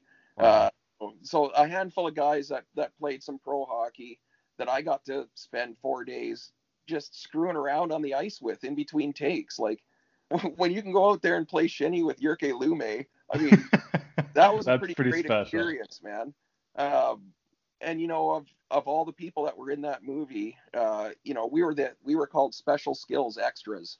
So we didn't get to go and sit inside with uh, with all the actors and stuff when they were, you know, between scenes when you were eating or whatever. We we were all sitting outside, and you had to be in all your gear and ready to film at a minute's notice. So you're it's summer, you're out in the hot spot in all your hockey gear with your skate guards on, eating your lunch, and Jyrki Lumme comes out and sits down with us instead of, you know, hanging out with all the actors and stuff, right?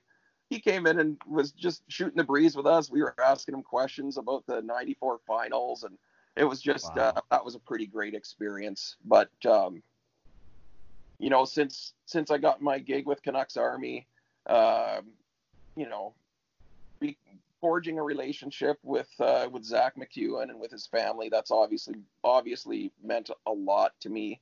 Um, being invited to sit with his his parents at his first NHL game and and uh, getting to chat with him for a couple of minutes after the game um, down in the Canucks family room. You know, being able to shake his hand and congratulate him, and you know, hey Zack, how was that? You know, got your first point.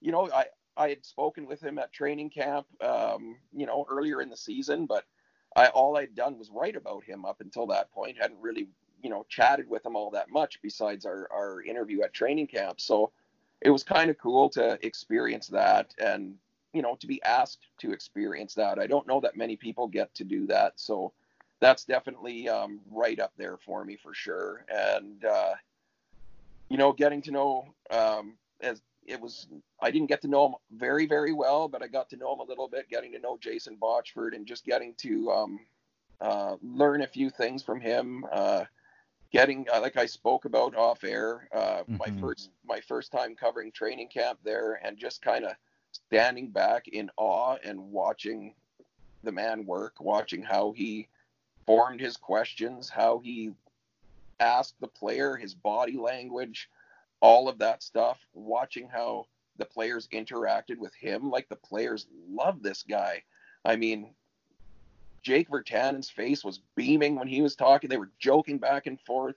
So to me, just uh, not not all of us that are doing this now have, have been able to experience um, just that little bit of botch, and to me that was that was pretty huge.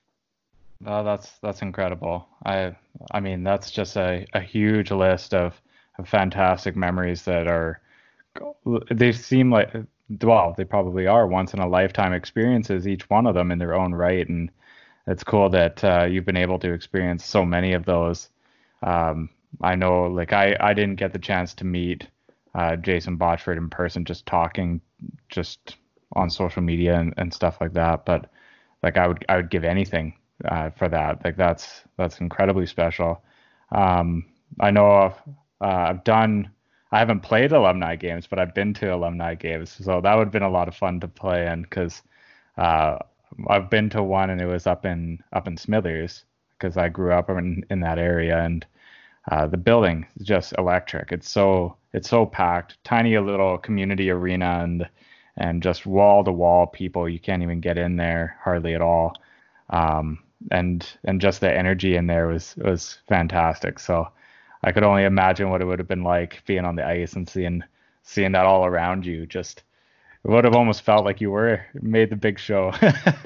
It was uh, it was definitely um, it was definitely an experience that I won't I won't ever forget. And and uh, you know you can't really see them anymore, but I had uh, I, I at the time I got to get uh, Kirk McLean and Richard Brodeur to sign the inside of my goalie mask.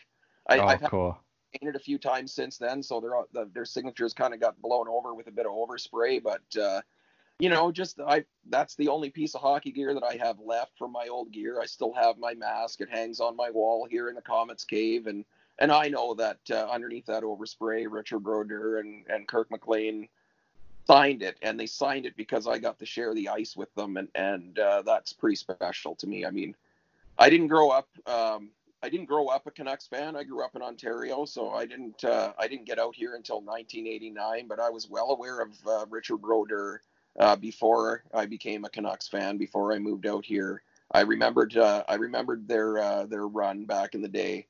Um, but uh, I was definitely a, a massive uh, fan of Kirk McLean.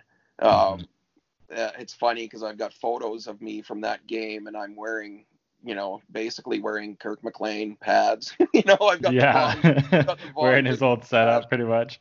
the Vaughn Vision pads on, and and uh, the mask that I'm wearing, uh, like my mask was uh, made by the same guy. So it's just Oh, it's, cool. it's just kind of a cool thing um, that I, you know, it's an experience. Yeah, guy, you're never gonna forget that. No, no kidding.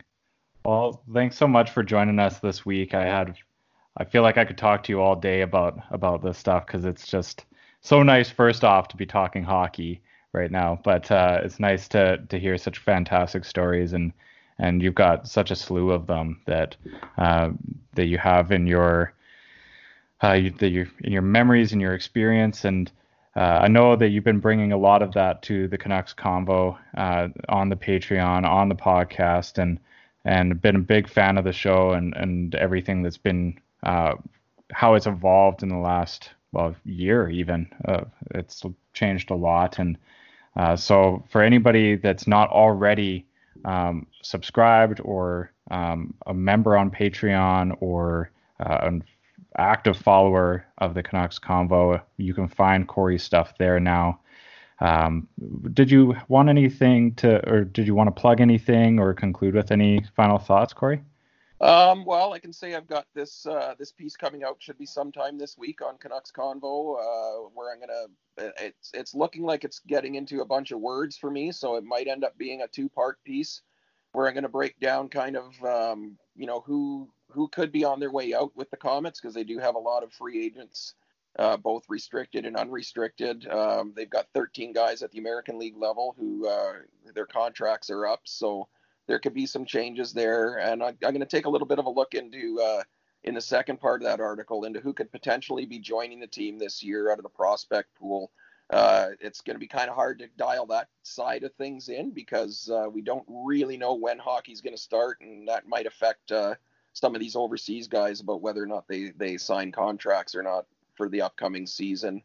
Yeah. So I've got that I've got that piece coming, and uh, I will uh, I'll give you the the scoop here. I've got uh, so Zack MacEwen, as you know, I've I've formed a bit of a relationship with Zack and his family, and uh, his grandfather Cliff and I uh, have a common uh, bond. We're both uh, uh, cancer survivors, and Cliff recently um, made a Facebook post that he's been it's been 14 years since he was diagnosed with with cancer, and you know that would have put Zack at like 10 years old, and I just to me, it, it immediately made me want to reach out to him and just kind of get his take on, uh, you know, a the fact that he was able to beat the cancer and see Zack, um, you know, realize his dream of becoming an NHL player. Like I, I think that'll make for a really good story. And then uh, uh, Zack's mom messaged me this morning and told me about how uh, Cliff has been involved with Hockey PEI for like a really long time. He's been involved with Hockey Canada, uh, and how he was such an, a fantastic source of advice for for Zack's parents on on how to navigate, um, you know, his his minor hockey go- coming up and uh, and that sort of a thing. And I know there's one quote that uh, Juliana got from him, Zack's mom got from her dad. Um, the gist of it is basically, if he's good enough it doesn't matter where he plays, the right people are going to see him. Yeah. And, but that was at a time when Zack was, you know, worried that he wasn't on the right team at the right level, and his parents were worried that maybe he wasn't on the right team at the right level.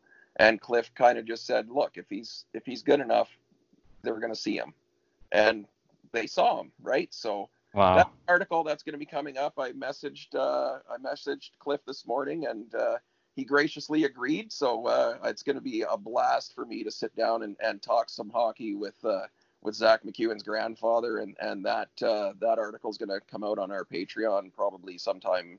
Won't be next week, probably the week after. Oh, that's very special. I'm I'm excited to read that one as well. Well, that's that's a really cool opportunity there to to reach out and talk to him. That's that's really nice. I think it should make for a good story, and uh, and the common bond there for, between him and I, I think uh, that that's what really kind of made me want to reach out. And then it was just a, uh, again, like with this, you with this interview today with me being at the same time I'm writing this article about yeah. about the changes. I had it in my head to message Cliff, and then Juliana messaged me this morning with this information out of nowhere about you know how you know, he he's been involved in hockey for so long, and I'm just like, oh, that's it. I got to talk to him now. yeah, it worked out great. So I'm I'm really looking forward to, to chatting with him and and to getting that story out there. Those are the kind of stories I'm really eager to try to share. Those yeah. are the stories I want to tell. I, I love the human element of hockey almost as much as I love the uh, the, the game side of it and the sport itself. But uh, you know, behind all these hockey players, there's a, a really, really fantastic support system, and uh, I just I like getting to know those people as well. Well, that's awesome, and I'm I'm looking forward to uh, vicariously through you being able to get to know the the MacEwen family that much better, and uh, such a close knit and, and, tight family. You can see it uh, just in their interactions, and uh, very excited to see uh, just kind of a glimpse into into his inspirations and and the people that are involved in in his life. So uh, thanks again for joining us. It was an awesome time having you on. Absolute pleasure to talk with you. You're um, love to have you on again sometime. I know I've been uh, for a long time wanting to have you on as a guest, and I don't know why, but it just uh, never happened until now. but uh, happy to have you on, and I hope you have a great rest of your weekend here. Oh, thanks a lot, man. I'm always up for talking Comets hockey. You know, I I love that. So uh, hit me up anytime. I'll I'll be there. Sounds great. All right. All right. Have a good one, man. Thanks. You as well. From Sean Warren and the Area 51 podcast, thank you for listening and please like, share, and follow along as we continue to grow. Join in the conversation on social media. We also now have new merchandise available on our own website. You can find it there on shop.spreadshirt.ca backslash Area 51 Hockey Podcast, and you can grab some great merch. Thanks again, and stay tuned for the next episode of the Area 51 Hockey Podcast. Cheers.